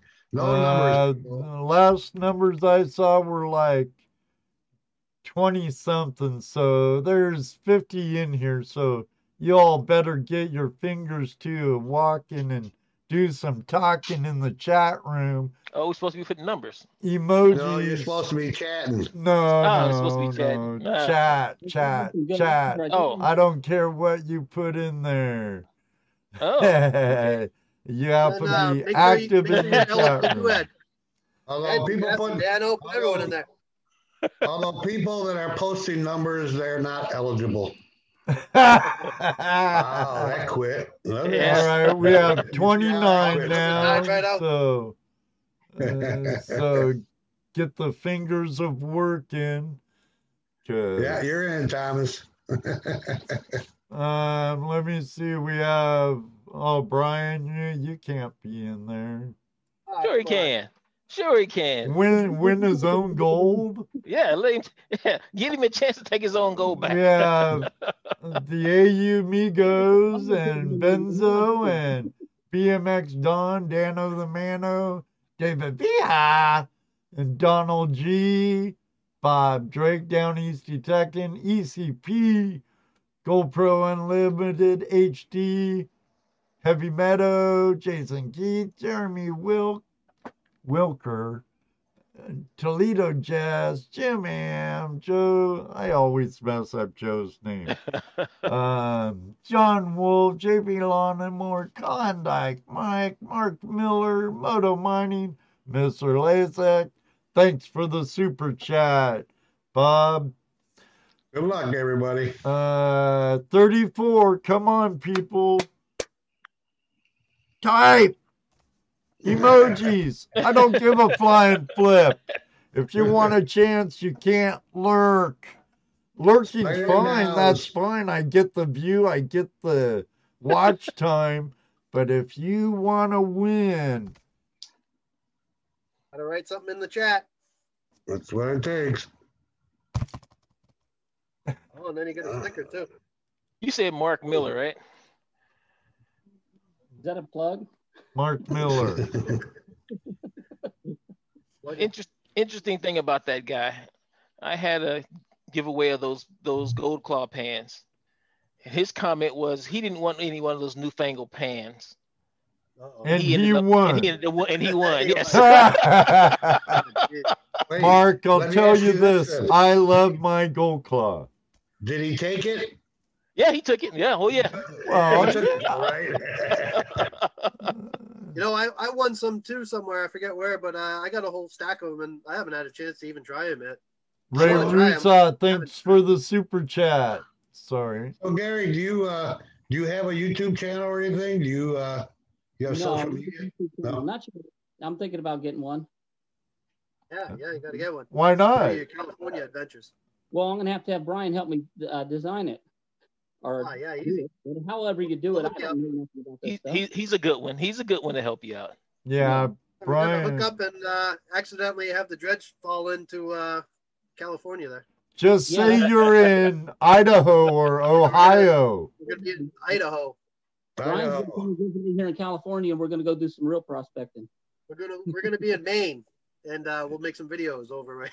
Yeah, There you go. yeah, yeah. palm in the I, I, background and stuff, but uh, we'll be in Maine. I, I, I'm wink, wink. go to Maine. I, I, I'm gonna wink, wink. to Big Nova Star. All Well, right, Thomas, how did you we, like the AKU camp? we have 44 in here. How did you like the AKU camp? Did you uh, did you Oh. uh, high bank or metal detector? Uh, yes to all. Um, Oh, you did good. I, I- yeah, I Did you did. go with uh, Mike Slater? Yep, went out with Mike.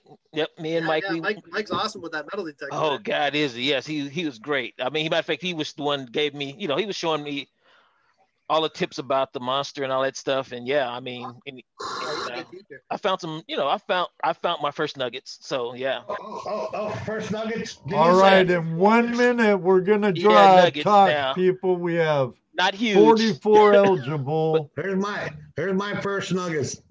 Ooh, they nice. can't see out there. Wait, Jesse, Like wait. Alec? Wait. California, those pickers. Now you can show it to the audience.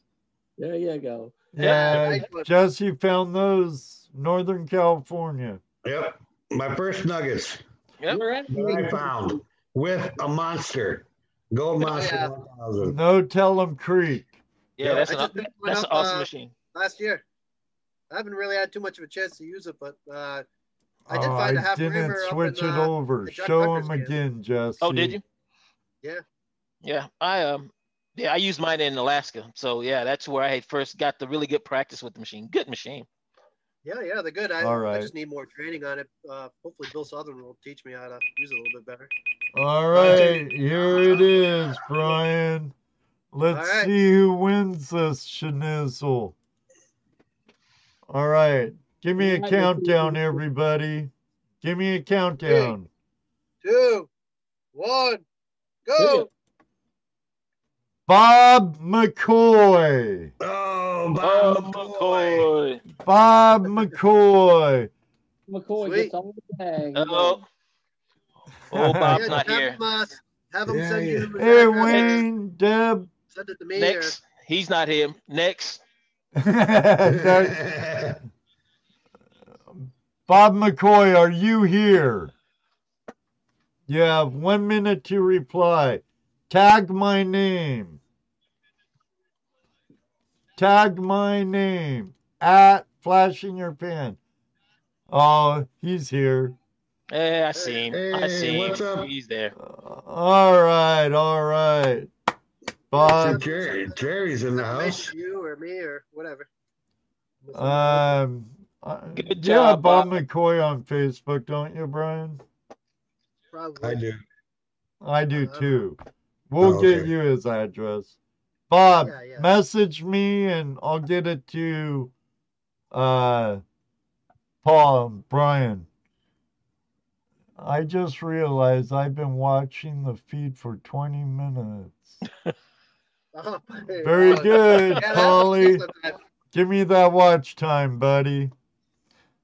Yes, well, sometimes you, you join in and you forget to hit the live button, and I'll, I'll be watching. I'm like responding to things in the chat, and people are like, "What the hell are you talking about?" Yeah, make sure that Like next to the live behind, you know? button it's Oh. red. Oh shit, I'm not live either. That's what I just did. That I was like, why am I seeing this? I just saw this. yeah. Yeah, if you don't see that's the little red light next to the live button, you're not live. Right. yeah. But yeah, no, that was a good show. Good show. Yeah, I had a Uh, really good time. Thank you, Brad Vernon, everyone, uh, for think his battery joining must have us. died or internet gave up, but it, yeah, it was. Something Uh, was. It, it was really fast, and he seemed like he was having a good time. It's probably a phone Nome thing, Yeah, no. the Nome Well, tell phone. Vernon, tell Vernon next time you talk to him, it was great to see him and got a chance to talk to him, and hopefully come back another time and Yeah, do it definitely. again. You know, Yeah, it's sure. been fun. Yeah, Hey, it was fun. official We gold see digger. him all the time, Brian. Um, He's just part of the family. yeah, he is.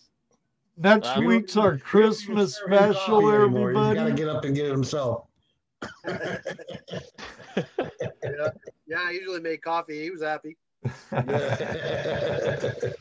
usually, uh, yeah, I usually got food. He, he would buy all the food, which is great because the gnomes, geez, he would give me like 300 bucks in cash. He's like, oh, I'll go get some food. I'm like, oh, sweet, I'll cook it if you buy it. Yeah, we had a pretty, we had a pretty good deal. But that $300, man, bought a couple steaks and like uh, a gallon of milk, and that was about it. That's about Brian, it. Brian, yes. Brian wants to go into overtime, Jesse. You know, I'm seeing that. I, Oh, I'm no, you can trying. put, uh, I'm sorry. Just stay put for a little while, Brian. Uh, everybody, thank you very much for joining us. Next week is our Open Line Tuesday Christmas special. I hope a bunch of you are here. Call in. Uh, supposedly I can have a hundred people in Zoom at one time. So let's try to break an all-time record this coming Tuesday. Uh, the week after that, on the 29th, we're having Wayne Tuttle from Legends of the Superstitions that was on History Channel. Uh, you can find him at uh, YouTube channel of the same name here. Um, and that's all I'm going to tell you for uh, advanced shows. But we got a good lineup coming. Say what, Jesse? I didn't say anything. Oh, oh, okay. Well, everybody, thanks again for joining us. I had a great time. I hope you all did too. And till next time, may you always have a flash in your pan. And you know what he's going to say next. It happens. Ask Thomas. Ask Brian. Ask Smith's Ask. Gold. Two Toes. Jesse. It happens. Maybe one day too. We'll meet you on the river. But you know what? We're out of here. Hey guys, thanks thanks for letting me in. You're welcome, Thomas. We're Gary Bale. Brian, we got we, we Brian, we still gotta link up now. Yeah, yeah. Thank you, everybody. Good night. Oh, Night, guys. Later. Have a good time. Yeah, tell Gary we See you said next bye. Same place, same time next week. Same Flash channel. You bet.